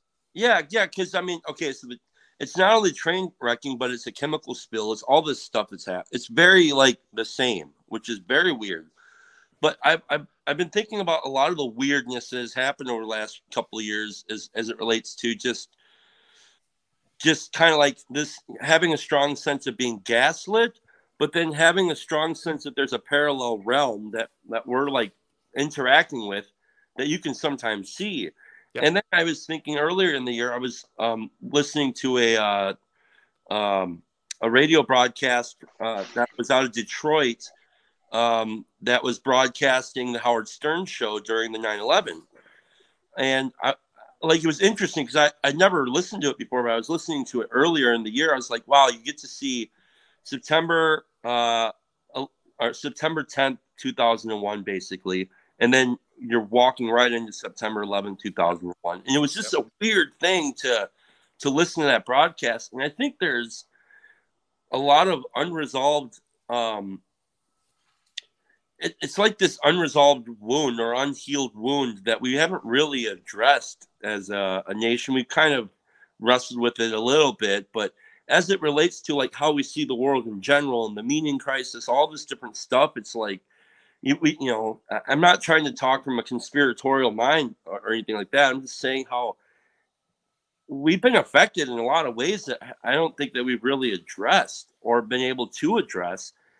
And it's just interesting me. So this is what my mind's going through all day while I'm, you know, doing this damn tile down there and painting it. Like, what kind of a weird world do we live in? And uh, I mean, I know I, I've had a very woo experience with my with being uh, with my conversion, so I I don't think any of that's strange. I don't find any of the woo strange at all. I think it's very a very very real thing that we can't even begin to grasp, um, but or at least put any like real um, explanation to it. But I don't know. I just I don't know what the question is. I just think you know how do we move forward and how do we address um, some of these unresolved things that we have not been able to look at together as a real collective. I like. Is this Andrew? This guy down here? Hey, Andrew. Andrew, I don't know if I've met Andrew. You haven't. I've been meaning to send sign up for a um a, a session with you for months now, but I'm I've been while I compiled a list. Uh, but this situation is just too much for me to resist. uh, because I guess since spring I've been expecting it. Why? Well, um, spring is about the time uh, I started taking um, Dr. Peterson seriously. Hmm. Uh, and um, and when when I saw what you were doing, you and Jonathan, John Vervaeke and and Mark and John- Lefevre. Yeah, right. And uh, Lefevre, yes, Mark Lefevre, right? um, I I've just I've known that something big would be developing, and uh, and and this part of the picture doesn't really surprise me. Hmm, So you I mean, see, you know, you see count this into as the you know I've been praying for it for fifty years. Hmm. One of Well, those guys. Here Yeah, it one of is. those guys, right? What what is it that you're praying for? I'm I'm just curious. What is Well, if if you remember my remark, um, it's not exactly clear. It's not exactly obvious that everybody is praying for the same thing, and um, and quite frankly, I have never been entirely sure what I was praying for, because along the way I've noticed a lot of things that I didn't want to be praying for. like the outbreak that came just before the Civil War, Mm, you know, and yeah. that yeah. sort of thing. And the th- there's lots of variations on that that I've definitely had second thoughts about praying for. Yeah. Yeah. the- I mean, America's still America. And what's going on, if- if you read American history, this is all deeply, deeply American. The stuff has been going on little and big cycles all along. So, Yeah. not unusual. Not unusual. Excuse me. Well, if anybody wants to, I'd, I'd like to in the future uh, sit down and listen to that radio broadcast with some people and they can react to it with me. I don't have StreamYard or anything, but if anybody wants to dedicate one of their StreamYard uh, sessions to that, I think it'd be interesting to go through it and just listen and, and really like maybe comment on like just it's just it's it was really interesting to see in real time. It was like It's- weird. It's the September 10 or the September 11. It was September turn. It was September 11th, but I say it's the world of September 10 because it's right Right. right before it, and then the towers hit, and then they come down, and everything's happening in that show, and you can see the the the, the wonder and the, the the speculation and the and like the the vitriol and all of this, and it's like I think something something was born then. Um, Uh, Chad, what were you saying about September 10th? just the naivety Well, this is very much day of the Lord. So when you read and you go all the way back to the book of Joel, big theme in scripture, apocalyptic, the day of the Lord. And so September 11 is a day of the Lord, as is this um, Asbury moment. And the day of the Lord is this disruption of the banal, of the normal order. And it can be a breakout of its chaos and order. It can be a breakout of opportunity and a breakout of calamity. And no, I think that's you know a lot of what you're picking up on then, Chad. So Again, though, what what was Chad saying? Hi, Grim. Uh, Chad saying about um, September 10th. Well, what I'm saying is, is when you listen to the radio broadcast, it do- it all happens on September 11th, but but it, right before any any information about the towers or anything, that is the world of September 10th, right? It's the world before things change. Oh, yeah, I got it. Yeah, right, right, right. Yeah, and and it's mm. there's a it's like this there's a weird bubbliness to it too. It's like this bubbly weird and like and then all of a sudden bang, you're like welcome to the world. And it's just it's incredible. Uh for me now I, the day before so I I landed in um in Manteca, California, September 10th at about 11 o'clock at night my dad picked me up from this, the bus station in Sacramento. And I woke up September 11th morning. He said, "You got to come see this." And we sat in the garage all day. I remember it like, like it was yesterday.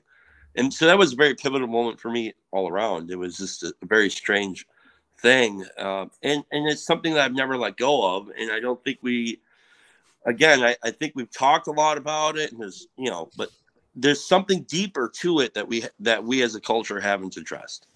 Yeah, yeah, definitely. I like how on September 10th, the Pentagon announced they couldn't find all that money and nobody remembers anymore because what happened the next day? The unseen unseens. Well, guys, um, it's good meeting you, Paul, Chad. Good to see you again, and Lance. I'm supposed to be working, so all I'm right. Well, I hope to you get to Snagarando slot sometime, and we'll talk All right. more. We'll talk again. Okay. Thanks, Andrew. Take care. Take care. So Grim, what's what's up with you? You and Chad had a falling out on your you you you uh you bagged a live stream. That not No. Chad, um Mark. No, well, you, How dare you? if you'll remember, I informed you about that by by saying I don't know if I understand confessional church right, but here, Ah. And it turns out I also made my DM watch it, which that those two things are interesting combined. And uh, he's now bedridden with a terrible migraine. And feel guilty, but um, I, I because of those two factors and and others, today's morning stream was started with an apology, Hmm. and uh, and then Hezi came on, and things got real interesting. So I'll have to watch it. yeah, yeah, just just for the Hezi, if there's, there's timestamps, you can go straight to him. It's good. well, I well, it's you know, I am I tried not to I've I've been trying not to be an internet pastor, but it seems to keep finding me. So um I do I do pay attention to the relationships between the uh um the the differing the differing aspects of this little corner. So Well, Yeah, we're doing this. really Uh, Christian. sorry, Ted. Sorry, sorry, Grim. Go ahead. we're doing these Deadwood watch party things, and there's these two characters like Cy Tolliver and Al Swearingen, and, and that's what that stream kind of felt like it was. And like they in the community, there's people that don't get along, and there's the way that people who don't get along still get along. And I think mm-hmm. there was some feeling of that, feeling out of that happening there. Yep, yep. That's that's that's the way. it And I, I, it doesn't bother me if you get if you get three people in a room, and you're in a room long enough, two of those three people won't get along over something. that's people. You just described the inside of my head.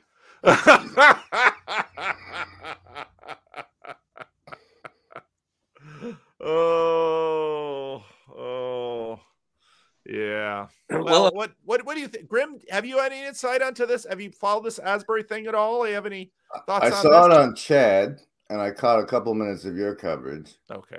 Most significant to me is how close it is to where the eclipses cross. 'cause I just researched that this morning. Okay. All right. Well, and but that sort of brings in Chad's point too about uh, Vervaeke in his conversation, the Four Horsemen conversation with Peterson, Pageau, Bishop Barron, and Vervaeke, uh, had a nice section on science is supposed to, in a sense, flatten the world. All knowledge is supposed to be um, ubiquitously accessible by everyone. That's what science does. But the world is not flat like that. And um, there are insides and outsides to knowledge. I, I preached about that in my sermon last week. Um, well, let me ask you guys a question. Should I post? So, you know, a couple, few weeks ago, um, Pete, Pete's our new bulletin secretary. Pete accidentally posted my sermon on my channel. I go to my channel, I look at the analytics, it's like, well, why the bump? And then I looked at like, I didn't post that, and I figured out that Pete had posted it on the wrong channel. But that got me. And then Grim, you did a you did a thing on it, which which was really enjoyable. But I don't usually post my I post my rough drafts of my sermon on my channel, but I don't post my final draft. Should I post that on my channel or not? The sound usually isn't very good, and it's a different kind of thing. So I've never really wanted to post. I do post my Sunday school because that's a little more like what I do on my channel. But I'd, I'd be curious about your thoughts on that. I think so. I, I like them. I mean, I thought it was just as long as it doesn't take you don't use that as a, an excuse to not make an extra video. Then yeah, I, I think it's great. I thought it was really good. I mean, you, you, you're gonna find people who trip over you in that way, Yeah. and so yeah, I, I like it. I have no objection against that. My my Sunday comment is the most are the most reliable types of videos that people unsubscribe for, which should tell me something. You know, I don't know. I faithfully watch your rough draft of Sundays, and so I mean, if you follow that, and if you know, you know, I pop in on your services, you know, Yep. probably once or twice a month. Um, it's pretty much you've kept, You know, you might tweak something a little there, but you're pretty good. By the way, I never comment on your sermons as a guy who was getting prepared for the weekend. I just never want to confuse that process. I don't want to. I can't tell you how many times I've woken up on. I've literally woken up on a Sunday and said, "I don't think, I don't think I have this right." And so I have to go like completely different direction. Um, so I think, yeah, I think the thing that I like about the rough drafts the Sundays, it feels like your normal conversations on here. Yeah. And it's it's just it's so consistent and and and you're and you're you know it basically covers about ninety eight percent. I mean every now and again you can see a big shift. Like yeah, you- every now and then I change it up, but yeah. Okay, I- well, good impact. I think I said said as much in the one that was accidentally posted that like I'm not gonna go troll a church channel, but I'll troll PVK. so putting them here exposes them to that, and I think they're better where they are. Mm. And good point. and we- I like that, and- Grim. Yep. and we get we get a version already. I mean, if people are interested in how much it changes from one day to the next, I don't know. Do you link to the church channel in the rough drafts or something? There is a link. There is a link beneath in the general notes that I put everywhere. There is a link to the church channel, and um, and it's and for a long time you'd have to go look in a service, and it's kind of hard to find. But now that I've got so Marshall. And Pete is now the bulletin secretary, and so he has got some more computer skills. So now he's isolating the sermon and putting them separately on the church channel, so they're much easier to find on the church channel now. So I could just say if you can't like if you can find your way to your channel in 2023, if you can't find your way to find the Living Stones, I don't know what to do for you, to be honest with you. Although you would be surprised, Lance. There's a lot of living stones out there. Yeah, that's true too. There's Um, a lot of people who've never been locked up and had to be on the internet before too, and people older people who haven't been that into computers and stuff. So Yeah. I like how you put that, Grim, because like I, I get the same. Somebody has made a comment once to me about, oh, you know, Chad's gonna love this and he'll do something with this. And I'm like, I don't typically touch anything that's going on as far as it, as it relates to Living Stones because it is interesting that there's it's like there's unsaid border you just don't touch. I think that's very interesting to me.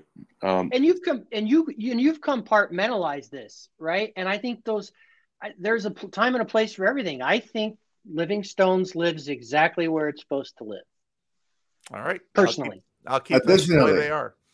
Additionally, if Pete makes any more mistakes, please task him with organizing your playlists.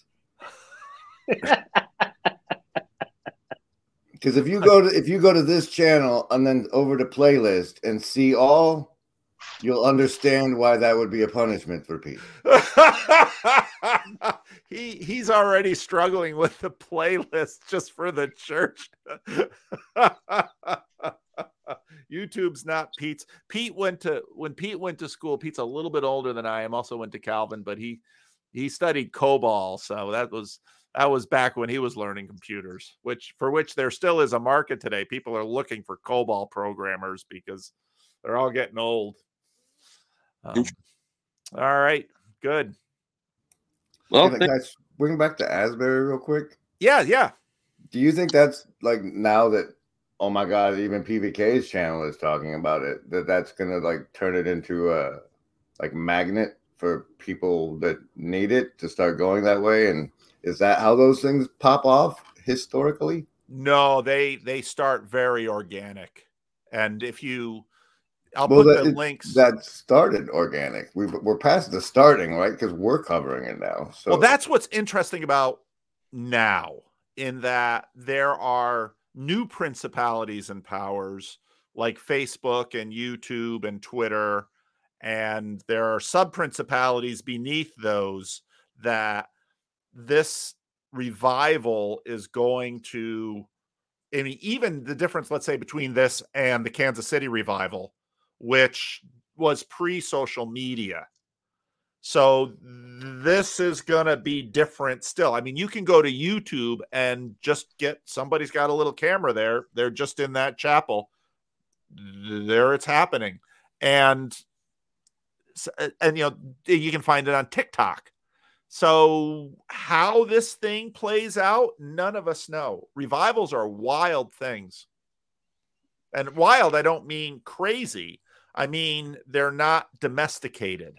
the thing that I think that I think that's the protection here, having it be a part of a university and having had the experience in the 70s or whatever, it's not going to be a church with a charismatic pastor, which is going to be which is where we're going to build the tent around the transfiguration. because they will be a Wesleyan Holiness Movement University 15 years from now. It just happens to be this thing happening in their chapel and on their campus. Yep. Yep. And and you don't like I mentioned earlier in the stream, the reason Korea is Christian was because there was a revival at the beginning of the 20th century that converted a quarter of the Korean people. Now, when I say revival, I don't mean a meeting. I mean, these things can go weeks or they can go years. And you just see this cumulative effort transforming a people, and then they eventually trans. I mean, the, the great awakenings in American history. These are big, big things. They can be. It might not be. There's often just these little revivals that happen in one little place. They go for weeks or months or maybe a couple of years, and then they just sort of.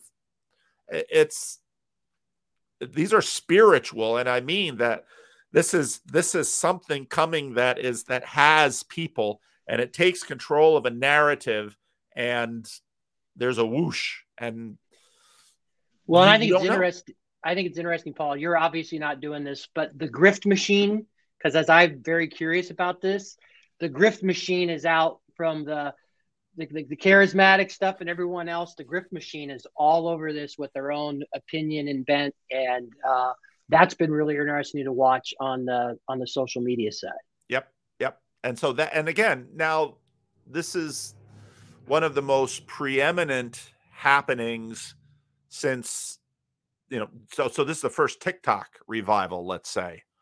What on earth is going to happen with that? You know, and so I, you know, I would, I, I mean, what happens if Jordan Peterson decides to fly down and check out Chapel? Um, wait till it breaks out wait till it breaks out at calvin college paul then we know, then we know. I'll be interested in seeing if it if it passes the two week mark that we see all the other stories die in. Yep. Well, know. like you know, Lance mentioned Kansas City. IHOP still goes on. The the uh the that the the, the great eye of Sauron has a very short attention span. Mm. Would you say that maybe? Well, maybe you wouldn't. Maybe nobody would. Maybe it'd be bad to say, but maybe over the last couple years, there's been something like a slow burn revival happening in the corner here. Oh, definitely. That is very much how I've and go through my videos. You've heard heard me talk about the Jordan Peterson revival. Mm. It is. It's slower, but a lot of the same hallmarks, truth, scripture, community, confession, they're there. Mm. Yeah, and I think it's interesting, and I think Mark pointed out, which is like, what's what's the term of the revival? What or what that? Because that's kind of like you hear that talked, and that's kind of like this widespread sweeping, like maybe national movement versus these inbreakings at the specific spot and times, where it appears the veil between heaven and earth disappears, and and it just comes into that moment, right? And so those things happen, and like what's really interesting. So Jess and I are from Kansas City, and I've been in the IHOP prayer room more times than I can count. I've never been to a service because as I can't I can't buy on to some things that are happening on there. And here's what's come around that movement. There is if you go in that prayer room, prayer room, I'm telling you, things that will blow your mind happen that are authentic and real. But there are also people who sold everything they had, moved to Kansas City, were taken advantage of. So there's this whole weird, there's this weird, like almost uh, sub community that comes around it, and there can be parasites, and there's all this other stuff, and and yet they found their way to survive through all that, Paul. You know, Yep. there were some upheavals. Mike Bickle is uh, has he he actually he was uh, saved by the same guy that my seminary leader was saved by back in the 70s.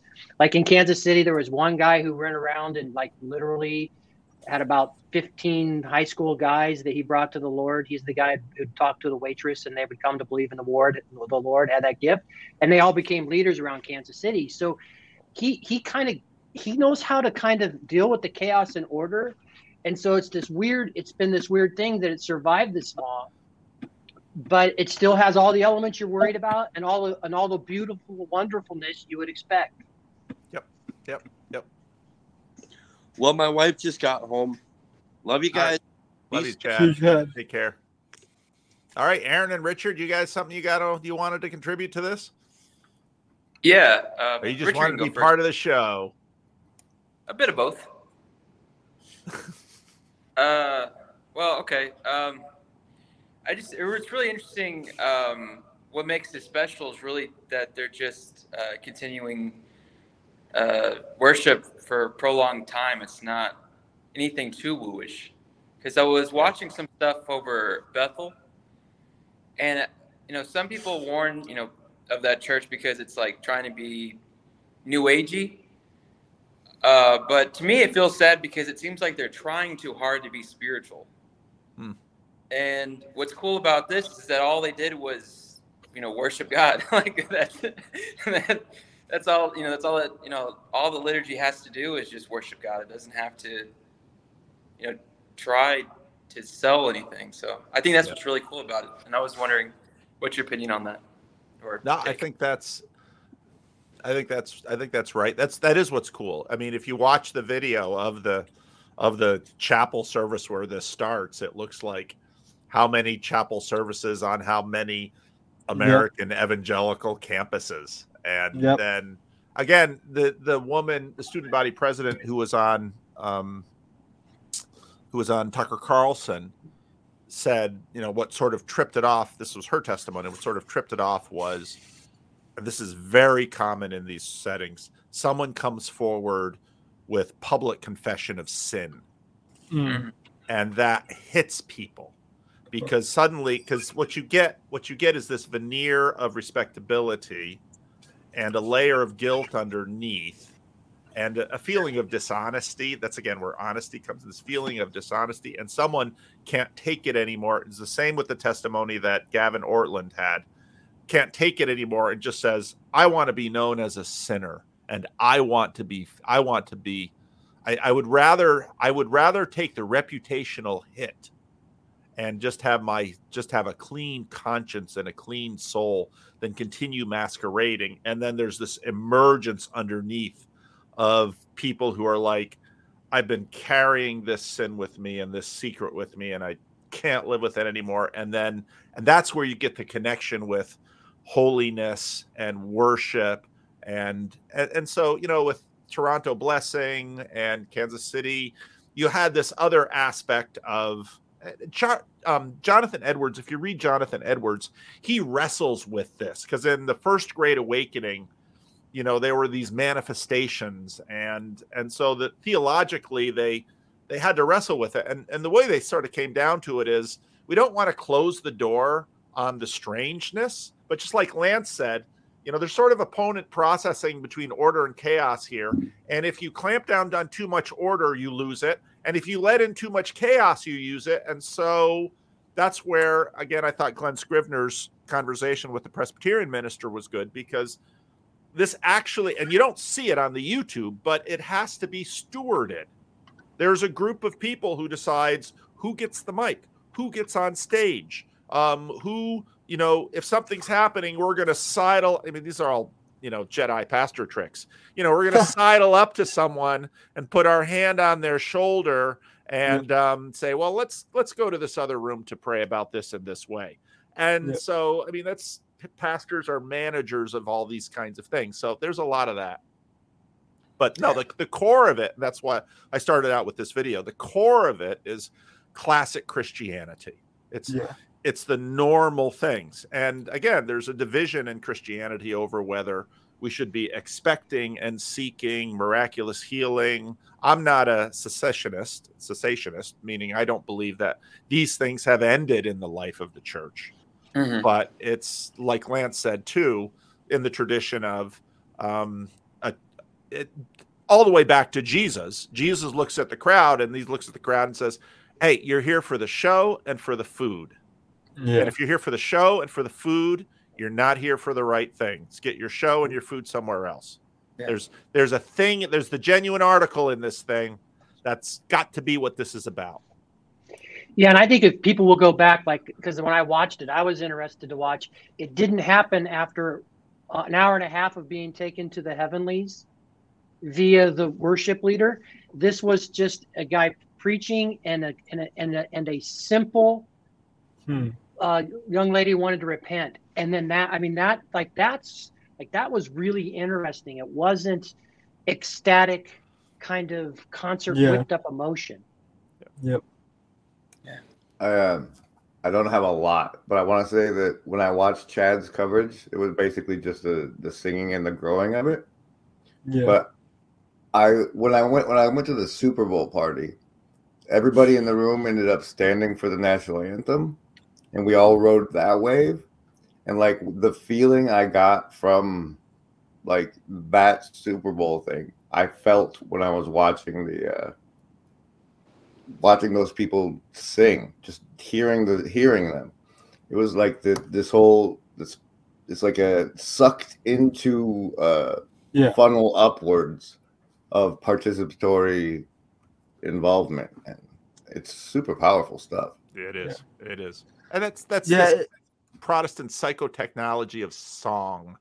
Yeah. So, Richard, you're at Biola. People at Biola sort of got some uh, Asbury envy. Well, so I the only thing I've seen is I saw that in the Biola app, someone said pray for the revival Asbury. Um, so that's the only thing I've heard.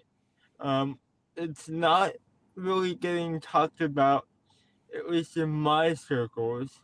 I don't have a lot of Bible major friends. Um, and I also haven't been to any chapels this week. So I don't know if it was mentioned or not um, in those events.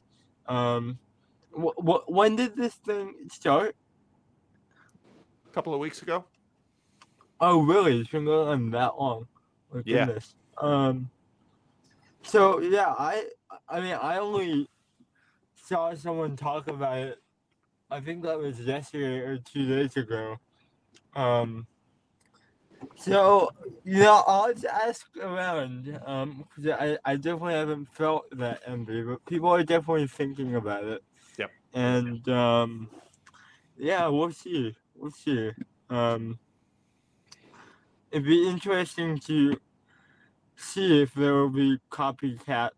Well, I don't want to use that word. Um, if there will be um, if there will be other up uh, up um, other grades of this at other colleges. Um, but yeah, I mean, I was just reflecting on like thinking about revival in a hierarchical way.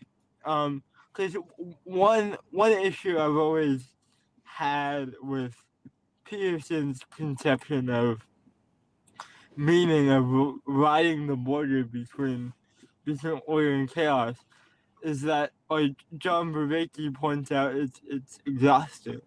You can't do that all the time. Um and revi- like events like this, it's like you can't do this all the time. You can't cancel classes for a whole semester. Um, and so how do, how do those revival moments scale down um, into smaller events and then also scale out through time? And um, you know, I was reflecting wh- when when Lance was talking and when I came in here that you know all of those those camps that those youth group leaders are so good at organizing, th- those are sort of like manufactured revivals, and they're pretty reliable.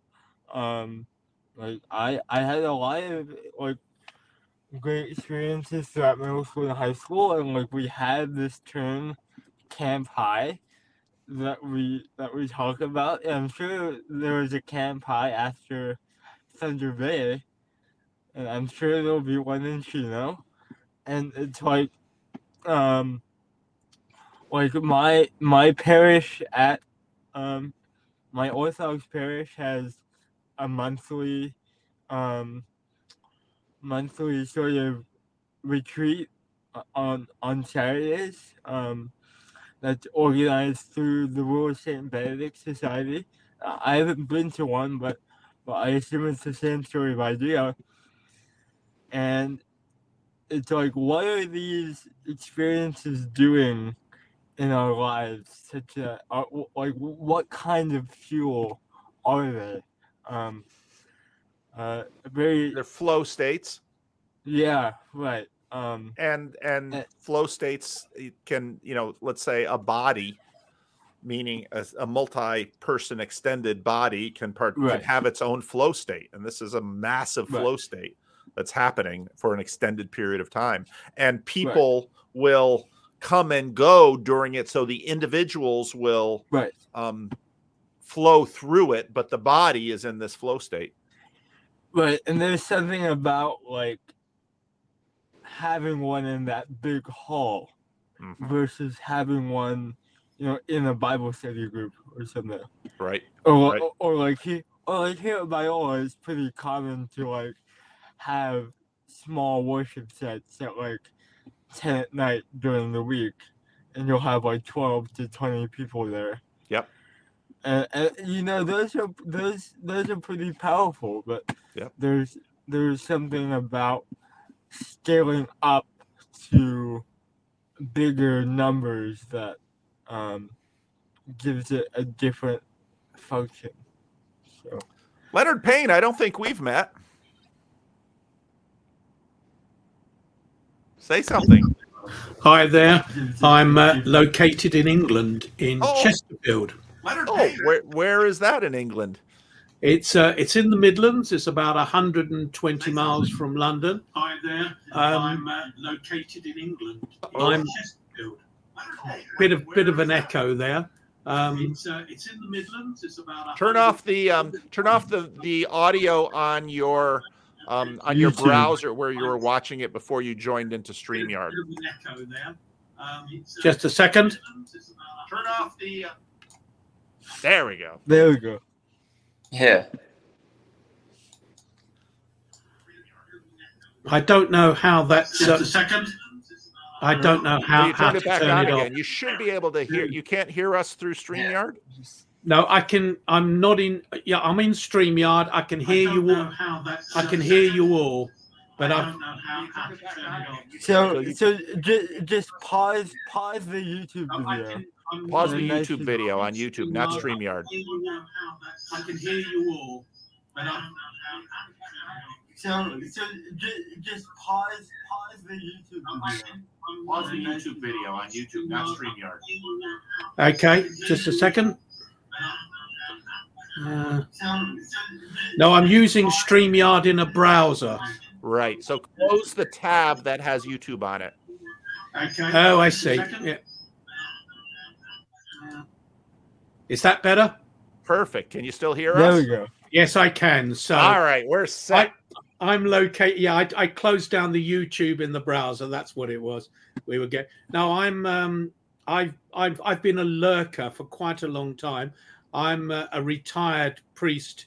Well, you never retire from being a priest, but I'm retired minister eh, in the Church of England, um, located in the Midlands. For many years, uh, for 17 years, I was a minister in a very, very rural community um, where I used to say we shoot our food, um, and uh, which is fun. But um, I've been I've been watching the Asbury uh, outpouring remotely, obviously, because we're miles away.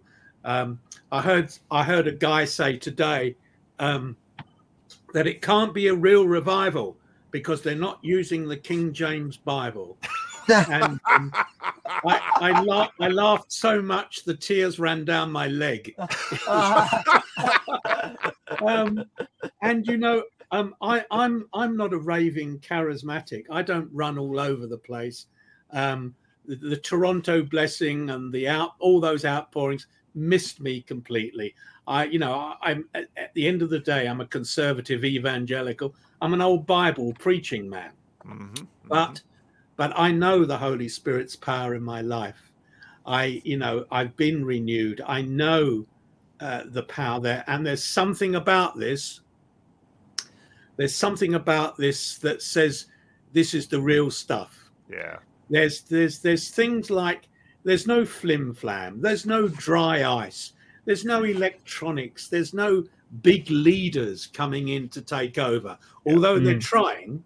I'm sure they Um, are.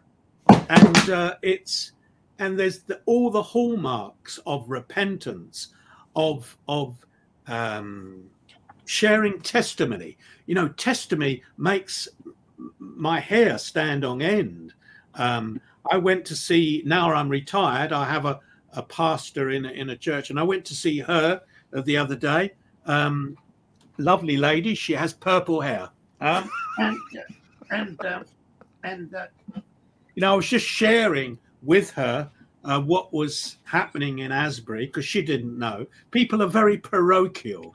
I've got relatives in Buffalo; they don't know what's going on. Um, Buffalo's a long way from Asbury. yeah, From so Kentucky. it's it's very parochial, and and and as I was explaining to her uh, the testimony and sharing the testimony, I was in floods of tears. I don't do this stuff. I don't do that kind of stuff. But it was obvious, and and she's she's given me space on this coming Sunday, after the service, just before the final hymn, to actually bring. I, I feel like I'm bringing some embers, some Mm. glowing embers. You know, Mm. as we Yeah. testify, as we testify, the Lord is glorified. So I, I'm sorry, I'm preaching. Go for it. Go. No, no, we love it, love it, love it. That's Yeah. that's why that's why we're here. So, Yes. and and it's it's interesting to me because I mean a lot. Yeah, there's a deep tradition in America of this, but that in many ways, I mean, the U.S. and the U.K. share that tradition. Yeah, because yeah. you know go went back and forth over the ocean. Yeah. Yeah, Yeah, it is, and it's it's it's um uh, obviously with with inside the um evangelical tradition in the UK, it is it is very different from the evangelical tradition in the US. For example, the Church of England, which is um, essentially the Episcopalian Church here, um, has a Mhm. strong Bible believing evangelical root. Leave aside all the recent shenanigans. um, uh, so we won't go there. That's a that's a. Sure. But there is Sure. a, there is a sense that um, people are keen. Uh, I I'm I. It's interesting that Lent starts Wednesday, of course, Ash Wednesday, Yep. and as Yep. from Thursday, I'm starting an eight-week prayer course, praying through the Lord's Prayer, and we're looking at we're looking at you know um, adoration, confession, spiritual warfare, the whole lot, uh, as we look at the Lord's Lord's Prayer there, and and and there's a part of me that believes that it's no coincidence that all this stuff, other stuff, is happening as well, and and and I believe that what's going to happen is that there will be there will be signs of renewal taking place through the prayer course. It's all going to start with prayer. Yeah. If it's not, if there's no prayer there, forget it. Go home. Yeah, yeah. No, and that's and that is the pattern that you see through history again and again with these with these movements, these outpourings that are Yeah. genuine. Um, it- Yeah, it smells genuine, doesn't it, Paul? It does. It does. I I went. I clicked onto it. and I thought, oh wow, this. and Yeah. the more I dig, the more it's like, yeah, this looks like the real thing. It's yeah, just it's that- all Yeah, yeah. Go on, Richard. it's it's all the same stuff that these kind of and me, these kind of people, including me, have been doing for for you. Like w- when I watch those videos, I know every single one of those songs. I don't know Uh, any of them. I'm- yeah, I'm- I well, so so I I I've gone to to uh to uh American uh conservative evangelical school since the fourth grade, so that's almost a decade now. Yeah. And um, all all of those songs are in me, and um, you know, t- you're right. T- testimony is is powerful, and we've been doing it for Yeah. years. There's for- an element. For, in- in yeah. There's an Go ahead. element of there's an element of humility amongst Mhm. those people there that you you- you often don't see. You see lots of flim flam, blah blah blah blah, but there's a there's an element of humility there, and and and the repentance there. There's there's it's interesting. I was just checking about five minutes ago. They are closing down the auditorium tonight, uh, and they're going to start again tomorrow. So, uh, you know, I, I pray for the leadership because the leadership there and the, the, the heads of the college, of the university, have been so God moved, so God moved in this that they're just allowing it, but but helping it, just stewarding. They're like they're like ushers at a wedding. yep, yep, yep, yep. And it's so it's so difficult. It is so difficult. Oh yeah, yeah. It is. Well, I'm sorry you jumped on, Leonard. I'm gonna I'm gonna close the stream. Um, I usually close at at noon my time at the top of the hour. We've gone a little long, which is fine. Um, but I only just discovered you. Sorry. I mean, I've I've followed you and some of the stuff that you've been doing with some of my friends, like uh, Mr. French and others, and, Yes, and Daniel stuff. French. So I'm I'm I'm I'm tied in very much headwise with what they're doing through social media. Yeah. Um, but I only just discovered this this stream tonight, like so. I just jumped on. So Well, thank you, Leonard. And maybe next time, if I if I get up there, I can see where I can see where you are. We were in uh, I was in Bradford and Manchester when I was in the UK last summer. So yeah, um, they're to the they're to the north and west of us. Yep. We, yep. we are literally, uh, if you know where Birmingham is, Yep. we're north west of Birmingham. N- Uh, we're close by Sheffield, which is the other big city there. Okay. Um, Okay. well, maybe Chesterfield Chesterfield is famous because its central church in the in the center has a crooked spire. It actually is Hmm. crooked, um, and um, and there are some. Are you still there? Yeah. there it is. Yeah, I just pulled it up. Yeah, well, it there is are a some- crooked spire. some My word. there are some people that will say the good Lord will straighten it up when they can find another virgin to marry there, but that's un- that's unkind. that's unkind. Um, but no, Oh, it's my. it's um it's unseasoned timber, unseasoned Hmm. timber. Now I don't go to that church. It's it's it's rather what we call smells and bells. Uh, it's it's very high church. Um, w- w- when that church got huge at the 1830, they built another church in the town centre called Holy Trinity, which is essentially a Victorian preaching box. It was an evangelical church, what it was, and for some reason, that's that's where we are. So, um, well, God God bless you and God bless your uh, your beloved town with its crooked spire. let me know let me know when the next um, stream is and i'll try and hop on and richard i'm sorry that i cut across you there but bless your heart No, not not at all. Bless, blessings to you as well, Leonard. All right. Okay. Well, thank you both for joining me and everybody who's joined on the channel. And um, yeah, we will see, see you when we see you. see you later bye All right. Bye bye. Bye now.